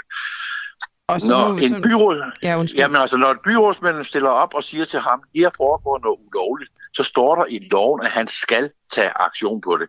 Og nu har vi sendt ham en liste på de 15 klare ting, vi har, der ikke fungerer i det her foretagende. Og så skal han tage aktion på det. Og hvis han ikke tager aktion på det, så må staten jo bare gå ind, og det er jo underligt, at staten ikke er dukket op for lang tid siden. Men, øh, men sådan er det altså i det danske system. Og så må vi se, om øh, han tager ansvar. Tak for det, Leo Christensen. Altså ja, det er helt i orden. Byrådsmedlem i Lolland Kommune fra Lokallisten Lolland. Hej. Hej. Nu skal jeg snakke med min øh, kollega. Han hedder Christian Henriksen, og vi skal tale om, om russiske diplomater, altså de 15 russiske diplomater, som blev udvist af Danmark i går, om de er i gang med at destruere beviser. Øhm, I går, der, øh, der pakkede de simpelthen deres, øh, deres ting fra den russiske ambassade og kørte nogle, øh, nogle vogne med noget flyttelæs på. Og vores reporter var ude ved den russiske ambassade, hvor han så blandt andet så en fyldt trailer forlade grunden og vende tom tilbage. Og der var også andre journalister øh, på pletten. Og øh, Christian Henriksen, han talte blandt andet med en, øh, en journalist fra Ekstrabladet. Hvad er det, vi holder øje med lige nu? Jeg ved ikke, øh, altså traileren, der kørte ud før, er jo kommet tilbage, og så, øh, ja, så tog de den af, og ligesom tog den om bag i huset her, eller ambassaden. Og så er der nogen, der er gået frem og tilbage med en, jeg tror det var en sækkevogn eller et eller andet, så der er et eller andet, der Ja. ja. Var der noget på sækkevognen? Det var der, men de kørte den jo ligesom ind, så det kan jo være alt, kan man sige. Men øhm, jeg tænkte bare, der var et eller andet over, at de tog den der trailer af, fordi det lignede, ja. at de ikke ville slæbe det sådan herud, hvor vi stod.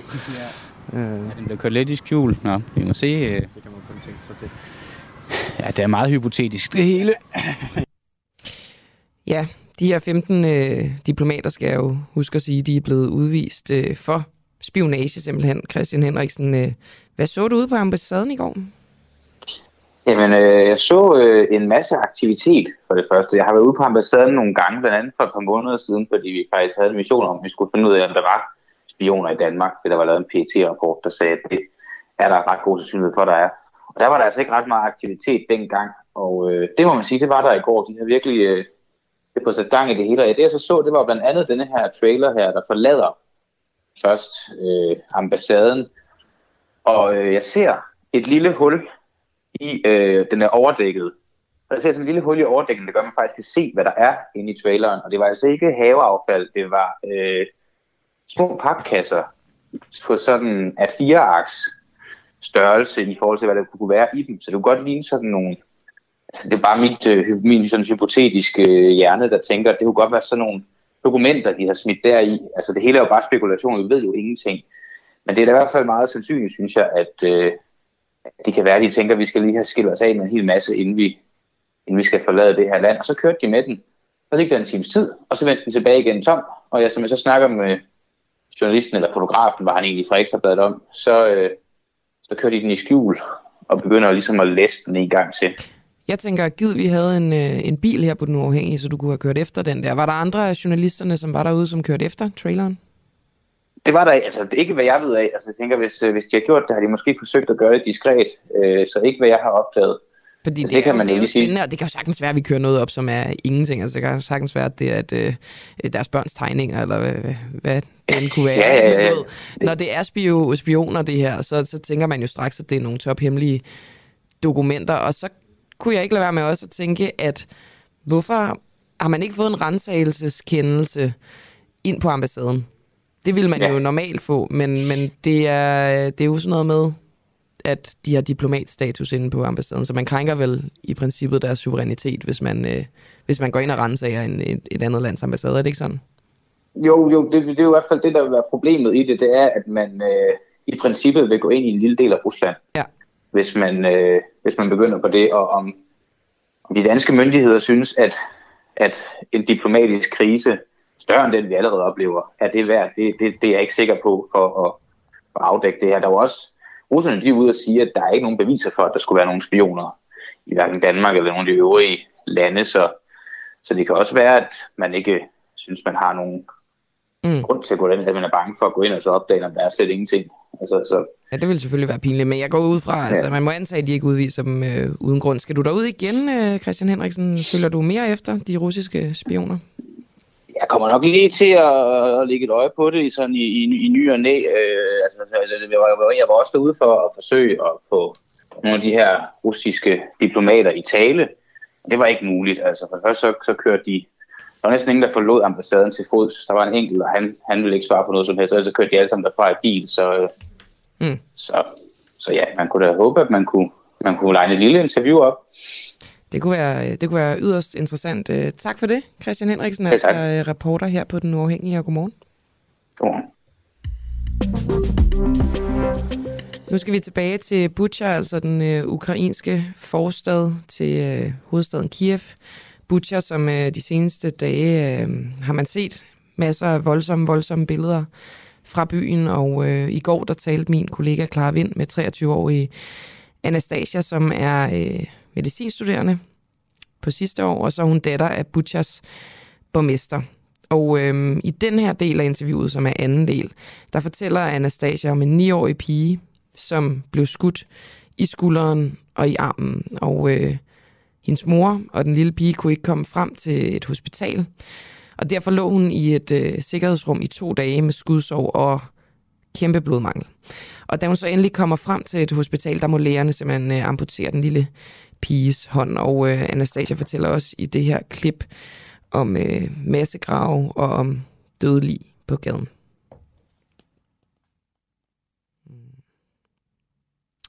there any other things you can tell me from your time at the hospital? I will always remember the words of our nine year old girl, Sasha. She was um, talking to me at the night. She, she said that um, Russian soldiers uh, shooting on me and I saw that it probably can be accident, but uh, I I, can, I believe that it wa- was accident, and uh, I saw that oh my God, children who grew up in peace couldn't believe that a foreign aggressor has come to our land and is now killing everyone. She tried to said to me that it was accidentally. She couldn't believe that uh, our world can be so uh, so so bad that somebody can hurt her.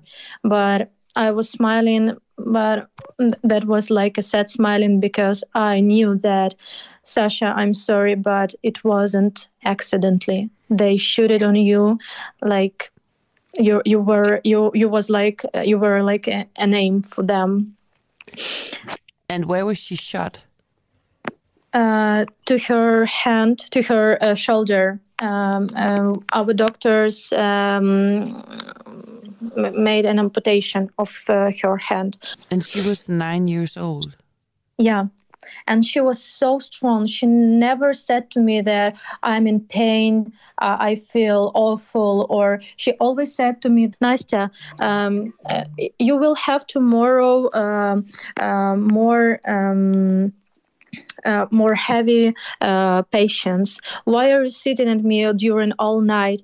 I know that uh, I, w- I will want um, to drink water, but I but I can do I can just wait uh, until tomorrow morning. You should sleep.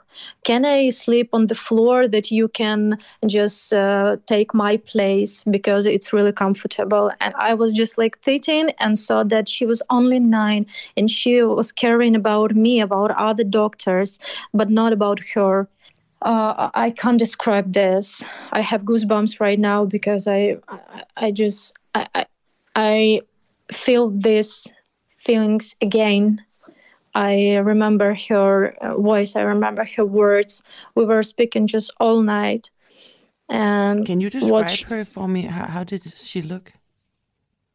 Um, she she she she was she's so pretty girl uh, she uh, she has blonde hair um, gray eyes. Um, she she was looking for me at that moment like a small princess, as I told to her, and she was always smiling, always. She was always smiling, and uh, when I when everybody said to her some good words like "You're so pretty, you're shiny, you're so like amazing princess," uh, she always say thank you so much you too. I love you. I love your hospital. I, I will i will uh, miss your hospital when i left when i will leave this this place. And yeah she, she she's still for me like a princess and uh, i have a um, i have a connection with her uh, mom uh, because she lost her father uh, in that car. Uh, after this, um, she had that injury and uh, she uh, slept in the shelter during two days with this bad injury uh, without her arm. And only after two days they could um, come to our hospital because um, during that two days the russian soldiers were so um, angry and they shooting uh, all the time during all day. And just uh, sasha and her mother mother um, had an opportunity to come to our hospital. So the children, uh, these children, just slept in the shelter two days with this uh, bloody hand. Um, I don't know how how she um, she was alive. Really don't know. Our doctors was so. Um, so in shock because uh, she lost uh, a lot of blood and she was still smiling you know what what does it what what does it uh, feels? I mean she was still smiling and say that it's not it's okay. I'm not in pain. And um what did you do with the bodies of the dead people? Yeah you can also google this yeah about this um, uh, some uh, dead bodies we sent them to a morgue. Uh, and more than 300 or 400 uh, i'm not sure about this we uh, have like um, uh, mass grave near our church. So this is like on the um, on the area near our church. We have like a mass grave there. And just after this uh, after all of this um, i think everybody uh, will try to find their their family.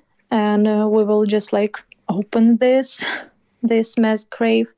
And uh, everybody will try to find their husbands children's mothers fathers when you Yeah. were evacuated did you see these things yourself when you were driving through the town Um, yeah, uh, I when we were evacuated, I was passing um, through the dead bodies, uh, crushed cars, um, and I, I- I saw all of them. And I tried to I tried to um, move directly straight because uh, I saw my my mom uh, mom's face, my grandmother's face, and I- felt myself like I'm a father, uh, like a, a head of this family, and I said to them that um, just try not to look the- in, into the window, please, because we were uh, driving our car just um, near them, near the dead bodies, and this is all true. They that they were all the time there, just lying on the street and nobody touched them. Nobody did something to them. They were just lying. Og det var altså 23 år, i Anastasia, som er datter af Butchas borgmester. Butcha, som er en forsted til Kiev i Ukraine, hvor at, øh, vi de seneste dage har set øh, meget, meget voldsomme billeder, blandt andet af massegrave og andre forbrydelser begået imod civile. Øhm, de russiske myndigheder, de påstår blandt andet, at øh, der ikke lå nogen lige i gaderne, da de forlod byen den 30. marts. Men nu er der kommet nye satellitbilleder, der viser, at ligene har ligget i gaderne siden 19. marts, og det var altså mens byen stadig var under russisk kontrol.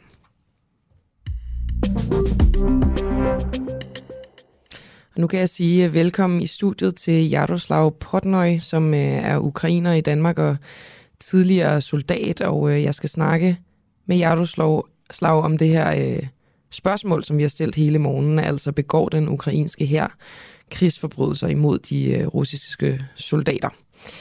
Jaroslav, øh, din far, de, han kæmper mod russerne i Kiev. Hvad er det seneste, du har hørt fra din far? Hej, uh, tak for, at jeg måtte komme på besøg. Fornøjelse. Um, ja, jeg har haft meget lidt kontakt med min far, fordi jamen, uh, jeg tror på ordre, der de skal de holde mobiltelefonerne slukket, og på grund af sikkerhedsårsager, men uh, det seneste, jeg har hørt, han var i Kiev og mig, og mere kunne han ikke sige til mig. Men uh, en af de ting, han sagde, det var, at uh, direkte oversat, vi er så vrede, sagde han mm. at alle de soldater, han var sammen med, de var rasende vrede. Altså, de kunne bare ikke vente på at komme i kamp med, med russerne.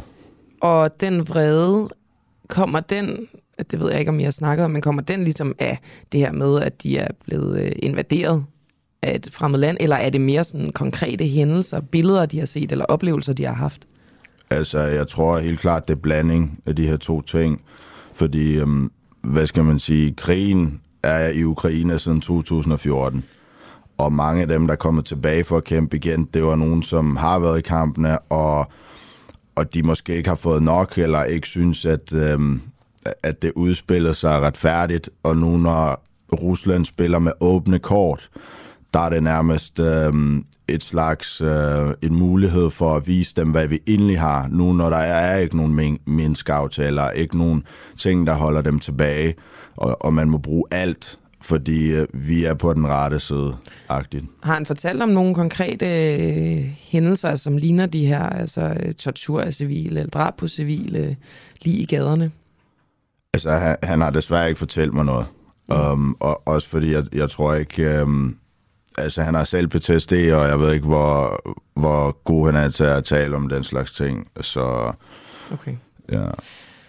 Du siger, at de er vrede, altså din far, som er soldat, og hans øh, soldater, kollegaer. Taler du med din far om, hvordan øh, de ukrainske soldater behandler de russere, som de, de tager til fange? Altså, helt klart, øh, at øh, hvis man ser på nogle af videoerne, som jeg har set rigtig mange af, øh, så Øh, altså i nogle af dem bliver de behandlet ordentligt, fordi man kan se, at de har fået førstehjælp, de har, um, altså, de har tøj på, de har alle de her ting. Altså krigens lov siger, at når du tager nogen til fange, så er du nu ansvarlig for sikkerheden af den her person, så du skal levere førstehjælp, du skal levere sikkerhed, al deres udrustning skal blive på dem og sådan.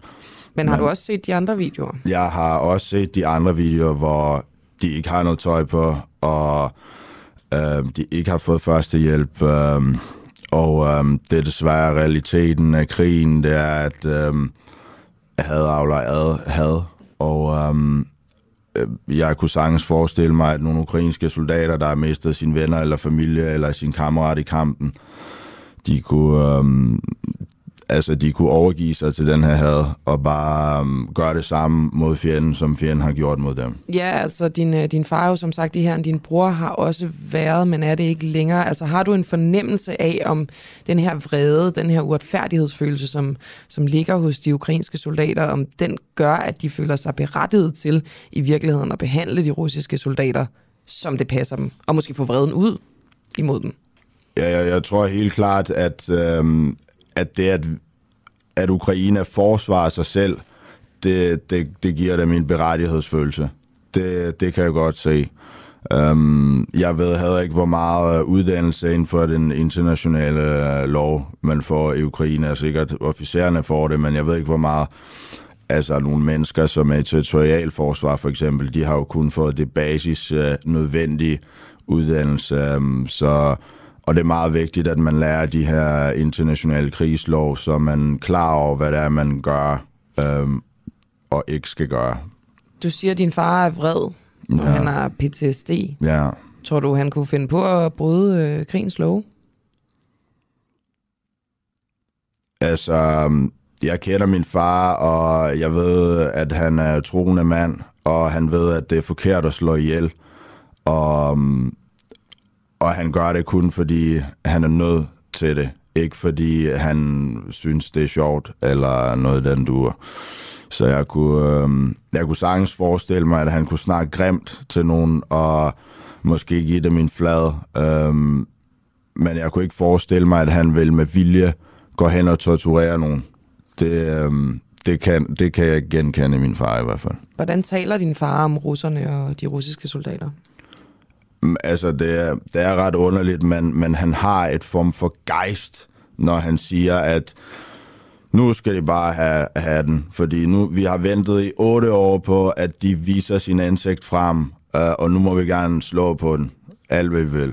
Så kunne det minde sådan lidt om, øh, hvis der var et fodboldhold, der endelig fik lov til at møde deres ærkerival. Ja, lige præcis. Det, det er så godt beskrevet. Jeg kunne selv ikke, jeg spiller ikke selv fodbold og den slags, men det var rigtig godt beskrevet. Det er nærmest som om, at det er den der hold, der er mod dem, som de bare øh, hader over alt på jorden. Men det er jo også sådan, altså tænker du ikke godt, at den gejst og alle de følelser kunne være noget, som kunne, hvad skal man sige, afføde, at man nogle gange taber hovedet? Og så altså, kommer til at begå forbrydelser imod krigsfanger, for eksempel. Jamen, det er det, det, er det der kan ske jo. Altså, det, jeg kan ikke sige... Jeg vil, jeg vil gerne kunne sige, at uh, i Ukraine, der er soldater, der er så heldige, øhm, og, og de vil aldrig gøre noget, sen, noget lignende, som russerne vil gøre, men det kan man ikke sige. Selvfølgelig er der nogen, der kommer til at miste hovedet.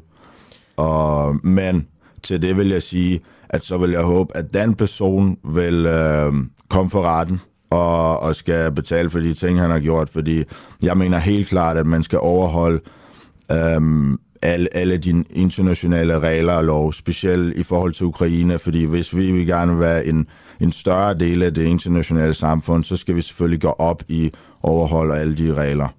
Og nu sidder jeg jo og prøver at få dig til at tale på, på vegne af din, øh, din far, Jaroslav. Ja. Øhm, jeg tænker, nu siger du godt nok, at han er svær at få fat på, og måske også Ja. svær at få i tale, men hvis jeg må, så tænker jeg på, om vi måske kunne prøve at ringe ham op alligevel. Lad os prøve det. Lad os prøve det. Vi Okay, så kun, skal, vi, øh, så skal vi tage din telefon. øh. Så skal du bare øh, indtaste nummeret. Klar, vil du måske lige hjælpe med at sætte telefonen i? Det kan jo godt være, at vi ikke får fat på ham. Det er nok overvejende sandsynligt. Øhm, men altså, jeg tænker, at, at vi alligevel skal, skal gøre forsøget. Øhm, du ved jo ikke, hvor han befinder sig lige nu, vel? Det, øhm, det eneste, han har sagt til mig, han er, han er lige ude for Kiev. Okay. Um, og jeg har spurgt, jeg prøver at spørge ham sådan, er det højre side af, af floden, eller venstre side af floden? Ingenting. Ingenting, Det, det må han okay. ikke uh, sige, eller om han er... Man kunne potentielt være i, i Burja, eller omkring Burja. Det kunne han godt, Men, men, det ved jeg vi ved ikke. det ikke. Vi ved det ikke. All right.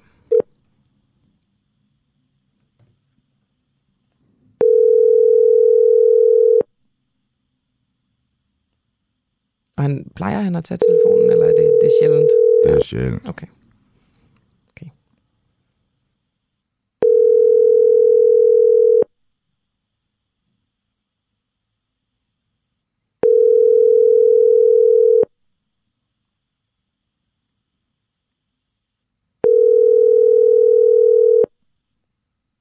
Mm. Det lader ikke til, at, øh, at din far han, øh, han kan svare. Det er måske også for meget at både kræve og håbe på øh, af en mand, som er i krig og kæmper for, for sit land. Men øh, Jaroslav, altså kunne du, det skal jeg jo ikke overtale dig til, men altså kunne du finde på at spørge ham næste gang, du taler med ham, om han har bevidnet nogle af de her krigsforbrydelser, om han selv er gået over stregen, øh, noget i den stil? Jamen, det vil jeg meget gerne. Det, jeg vil gerne spørge ham. Mm. Mm. Øhm, jeg har Jeg har jo talt med ham en lille smule om, om den krig i Donbass, hvor han har fortalt mig, at de har beslaglagt nogle konvojer og tog mad fra dem og sådan noget. Okay, så det var han med til, Ja, altså. men det var fordi, at det, jo, det var jo, de konvojer måtte ikke være der. De skulle beslaglægges. Men der foregik ja. jo, altså der har vi jo set FN-rapporter, som, øh, som har beskrevet, hvordan ukrainerne også begik altså, ja. Øh, altså brud på, på de humanitære øh, øh, regler, blandt andet med plyndringer. Ja. Har han været en del af de plyndringer? Nej, han har været øh, i skyttegraven for det meste. Okay. Øhm, så, men når de beslaglægger en konvoj, så er det jo deres. Okay. Øhm, sådan er det. Okay, og hvad med altså, øh, krigsfanger i, i, den, øh, i den konflikt? Ja, han har fortalt mig, at han, de har taget øhm, fjendtlige øhm, opklaringsgrupper, og så har de jo kigget på deres dokumenter og spurgt ind til alt, øh, hvad de gjorde og hvad de lavede, og tog selvfølgelig deres våben fra dem og, og så videre. Har han fortalt dem. om udspørringsmetoderne? Det har han ikke. Det har han ikke, men, men de selvfølgelig, jeg tror ikke, de var særlig søde mod dem. Det tror jeg ikke. Og det kan jo tolkes i mange retninger, men det, Det ved det. hverken, øh, hverken du eller jeg, Det ved jeg øh, ikke. Jaroslav Potnøj. Men altså interessant at høre, hvis du får fat på din far og får ham en lille smule i tale, så vil vi i hvert fald gerne høre øh, fra dig. Du er ukrainer i Danmark og tidligere soldat, og din far er altså i hæren i Ukraine nær Kiev. Tak fordi du kom.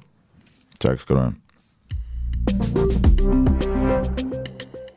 Og så tænker jeg, at jeg lige vil spille en lille opfordring til jer derude. Du lytter lige nu til Den Uafhængige. Danmarks måske mest kritiske, nysgerrige og levende radio. Hvis du har en god idé til en historie, så skriv til os på Facebook eller send os en mail. Adressen finder du på hjemmesiden.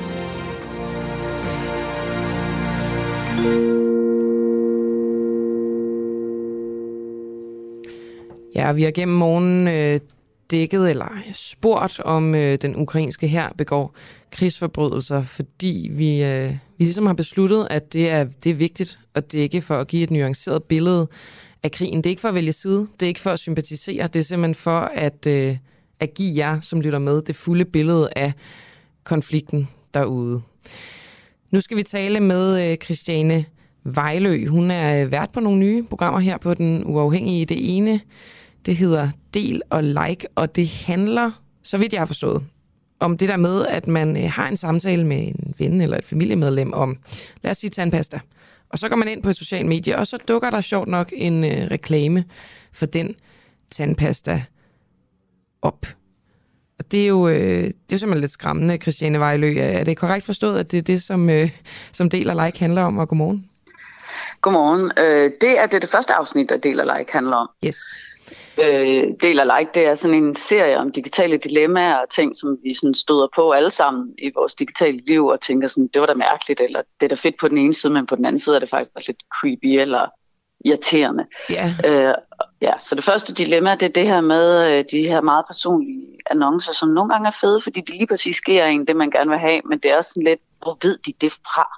Ja, fordi det kan jo simpelthen føles, det har jeg i hvert fald prøvet utallige gange, hvor folk er sådan, der er nogen, der må lytte med her, for det kan simpelthen ikke passe, at bare fordi jeg siger hestesko, så kommer der en reklame for en hestesko. Men så hørte jeg også, kan jeg huske, og nu kan jeg selvfølgelig ikke lige sige, hvem det var, men nogen, der forklarede det som om, at der var en form for sådan geotracking og datasammenholdning med, hvis mm. Vi to sad sammen, og vi havde skrevet Præcis. sammen, så det, som du havde søgt på, det ville så dukke op hos mig, og vi ville måske have en samtale om det, du havde søgt. Altså, det kan altid spores tilbage til vores digitale fodspor, men kan du måske lige uh, tease lidt for, hvad, om der er en god forklaring, eller om vi faktisk bliver yeah. aflyttet?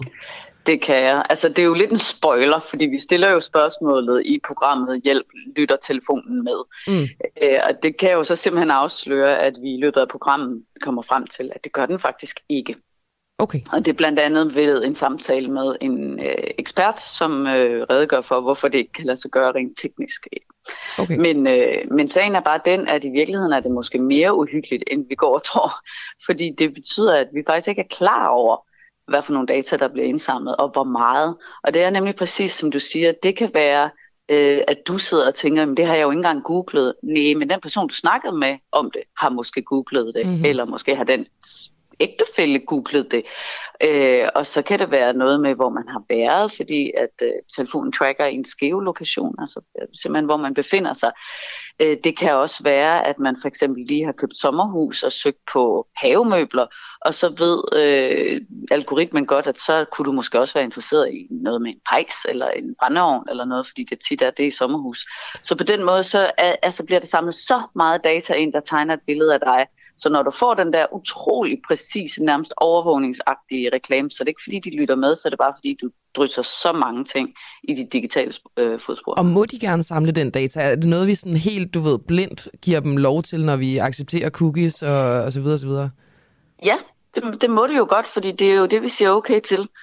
Øh, og det kan måske lære os en lille smule om at blive lidt, lidt mere bevidste om, hvad vi siger okay til. For eksempel kan man sige, hvis man downloader en app, som er gratis, så skal man på at overveje, hvorfor er den mon gratis? Hvordan mm. er det, den forretning løber rundt? Og det der vil jeg jo bare tro, det var på grund af reklamer, der kom i hovedet på mig, men det er måske også af andre årsager. Jo, men de reklamer, der kommer, kommer jo fordi, at der er noget data, der bliver delt med tredjepart.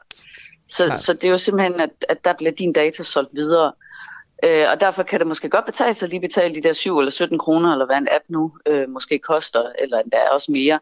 Øh, fordi dem, der virkelig er seriøse og laver noget ordentligt håndværk, de vil nok lave en forretningsmodel, hvor de siger, at det kan man at betale for. Øhm, så, så jeg synes, at, at det vi kan lære, det er bare, altså både selv at blive mere bevidste, men også afkræve mere transparens, fordi de gør, hvad de kan for at gøre det meget skjult, øh, hvad det er, vi egentlig sælger til. Og jeg, jeg synes, det er sindssygt spændende det her. Og jeg kan faktisk bare øh, opfordre til, at når vi, vi får, vi har ikke programmet på vores platform endnu, det kommer om en, et par uger, er det rigtigt forstået?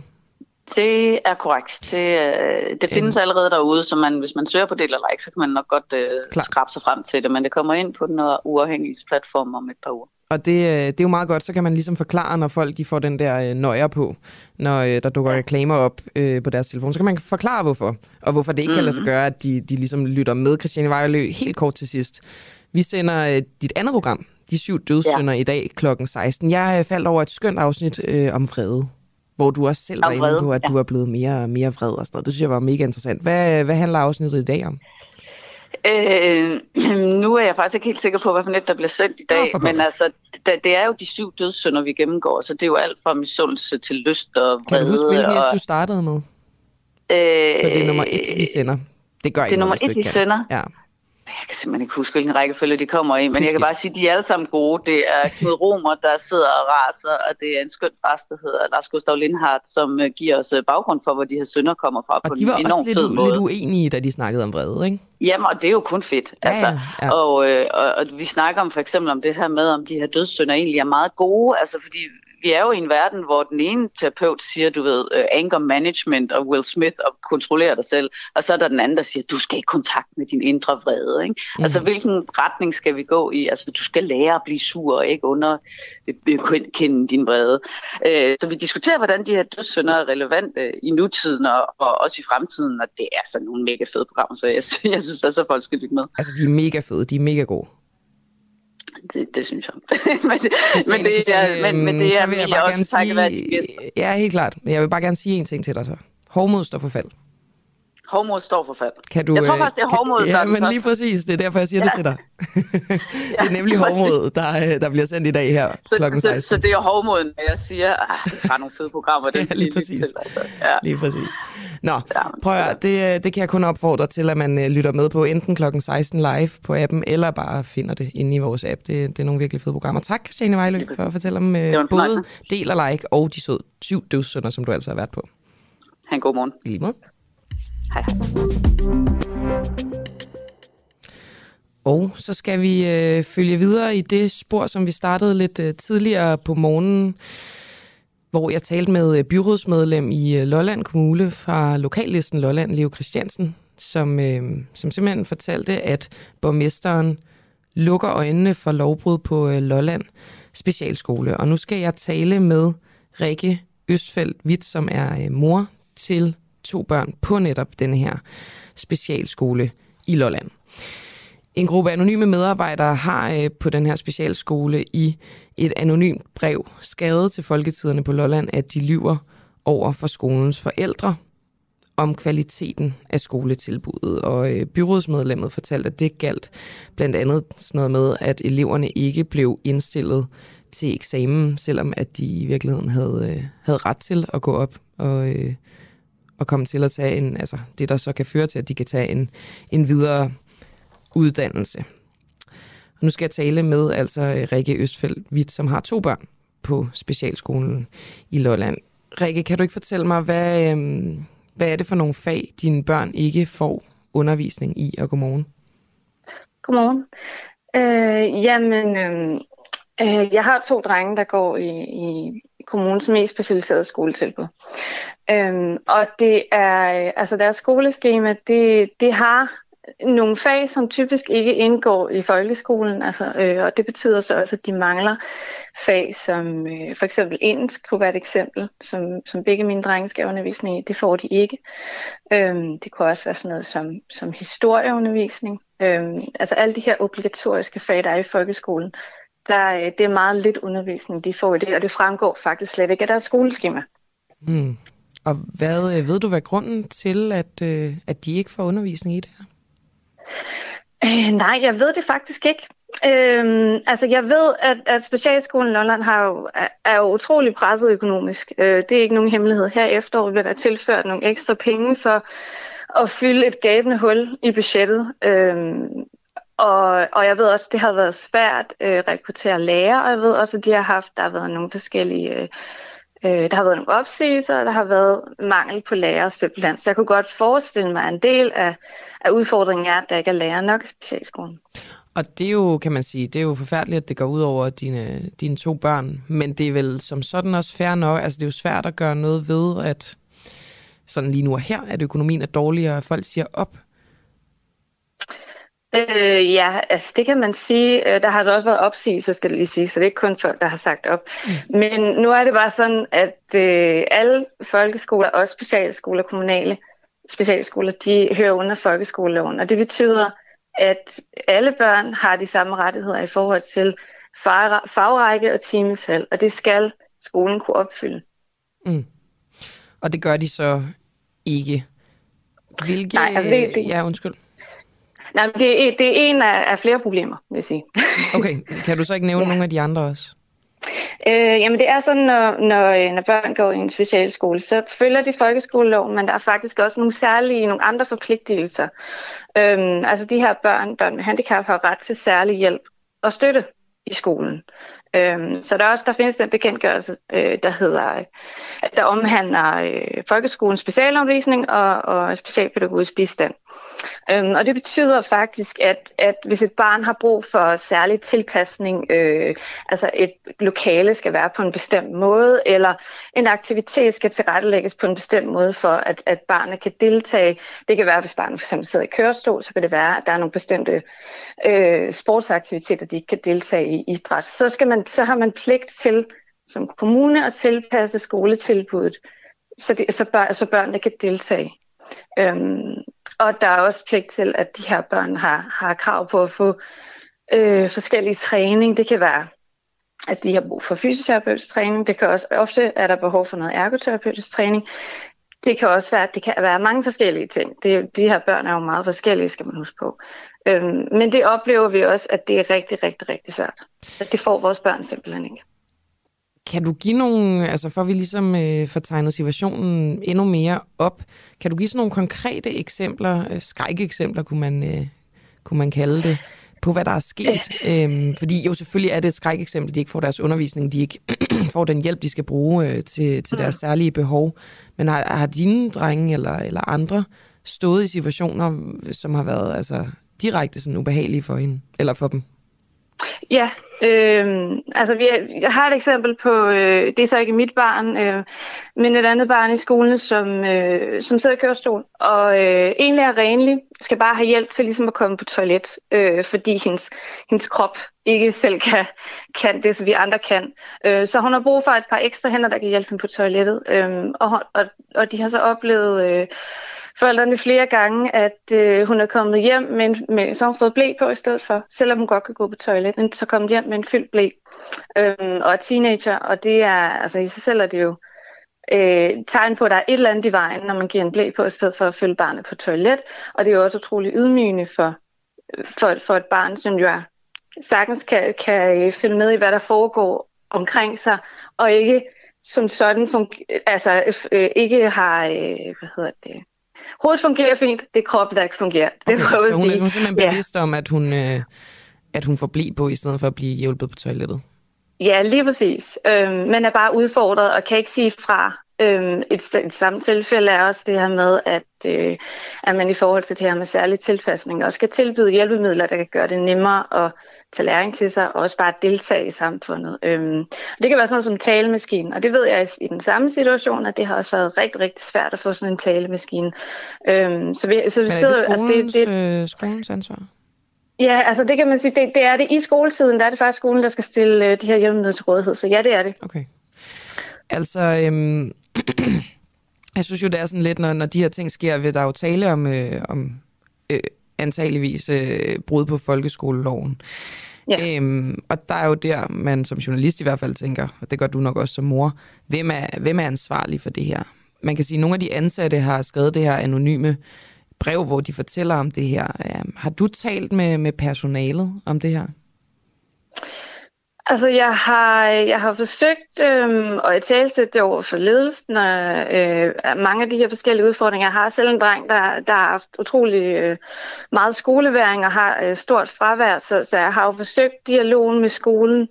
Øh, og personalet øh, har jeg også forsøgt øh, at tale med, men min oplevelse er også bare, at de er rigtig, rigtig presset. At de løber rigtig, rigtig stærkt. Og det samme med ledelsen, Øhm. eller hvad, hvad, hvad siger de? De må vel forholde sig til, hvis din dreng har meget fravær på grund af den måde, de kører skolen på? Ja, det burde de jo gøre, men, men det er ikke den oplevelse, jeg har. Hvad siger de? Øhm, øh, jamen, øh, jeg har igennem længere tid har forsøgt at få, øh, få PBR ind over, som også ligesom kan bidrage til at lave nogle undersøgelser, nogle observationer osv., for at finde frem til, hvad kan årsagen være. Det er ikke lykkedes. Øhm, og, og ledelsen, altså de, de skubber ligesom bare problemet for, foran sig. Der, der er ikke rigtig nogen løsninger. Der er ikke blevet lavet nogen handleplan for, hvordan min dreng skal komme op i fuld tid. Øhm, altså der er ikke rigtig fundet nogen holdbare løsninger. Man er ikke rigtig kigget til bunds i, hvad er problemet. Mm. Øhm, og det er jo et ledelsesansvar. Og øhm, hvad, hvad har I tænkt jer at gøre altså fra nu? Jamen Hvad altså, mere, vi kan er... gøre i virkeligheden? ja, det er jo spørgsmålet. Altså, vi, har, øh, vi er jo en, en forældregruppe, som faktisk har forsøgt at gøre opmærksom på, at øh, situationen i specialskolen er dybt uholdbar lige siden øh, september sidste år. Øhm, og vi har efterhånden forsøgt alt. Øhm, og nu her senest er, er problemet jo så også, og de her lovbrud blev fremlagt på et byrådsmøde. Øhm, og vi havde en, en klar forventning om, at borgmesteren ville reagere på det her. Øhm, så vi er jo selv sagt øh, utrolig chokeret over, at der ikke sker noget. Øhm, over at han ikke reagerer på, at der foregår lovbrud i en af kommunens skoler. Mm. Og, øhm, og I kan Øhm. ikke politianmelde ham jo. Det, det, det kan ikke lade sig gøre. Altså det, det tror jeg ikke, nej, fordi øh, altså så, det, det, så vidt vi har undersøgt, så nej, så, Det så kan kan, det ikke så kan det ikke lade sig kommunerne, gøre. Nej, kommunerne kan- er beskyttet så godt. Så I kan, altså, I kan kun fortsætte med at lægge, lægge pres på i virkeligheden. ja, det kan Alright. vi, og det er det, vi gør. Og har I nogle altså, nye strategier for det? Øh, altså, vi er jo øh, så heldige, at, øh, at der er nogle medlemmer i byrådet, der er begyndt at opdage, at det her også foregår. Øhm, så vi håber jo selvfølgelig, at, at det kan lægge lidt pres på, og så... Øh, Øh, hvad hedder det? Så har vi kontaktet tilsynet øh, inde hos Ankestyrelsen, og, og det, der hedder STUK, øh, også inde hos Ankestyrelsen, som desværre ikke kan gå ind i sagen, fordi det er en kommunal skole. Det der er, det er, at kommunerne har pligt til at føre, tilsyn med deres egne skoler. Så derfor er det rigtig svært at få nogen udefra til at gå ind i sagen. Men vi mener jo bare, at, at situationen er så alvorlig, og der er så meget omsorgssvigt, øh, og der foregår så mange lovbrud hver eneste dag, at der er nogen udefra, der bliver nødt til snart at reagere på det. Kunne I overveje at gå aktivistisk til værks? Hvordan mener du? Jamen altså, jeg tænker bare, at øh, hvis I har prøvet det her meget, råb op, råb op, så kunne det være, at der skulle nogle, øh, nogle andre metoder til. Altså, det ved jeg ikke.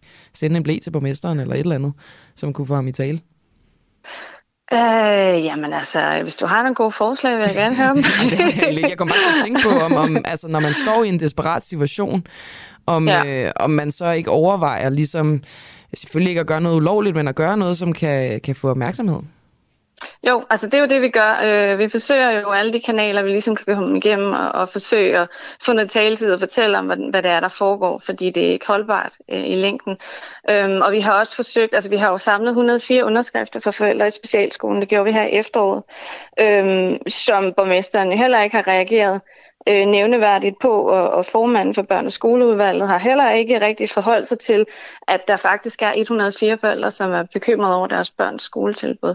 Øhm, så, så jo, altså vi kan sige, vi har forsøgt alt det, vi kan, øh, ud fra de muligheder, vi har.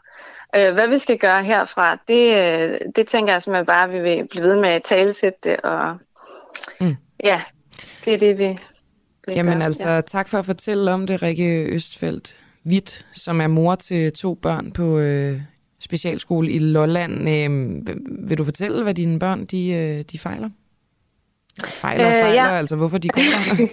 Ja. Jamen, de går der, fordi de er, de er begge to født med en øh, sjælden genetisk mutation, øhm, som gør, at de har øh, en øh, hjernedefekt, og de har dværgvækst, øhm, og så er de bare forsinket øh, i deres udvikling på alle punkter. Og det gør jo selvfølgelig, at man har nogle, øh, nogle særlige behov, og det gør også, at de har nogle særlige forudsætninger for at tage læring til sig.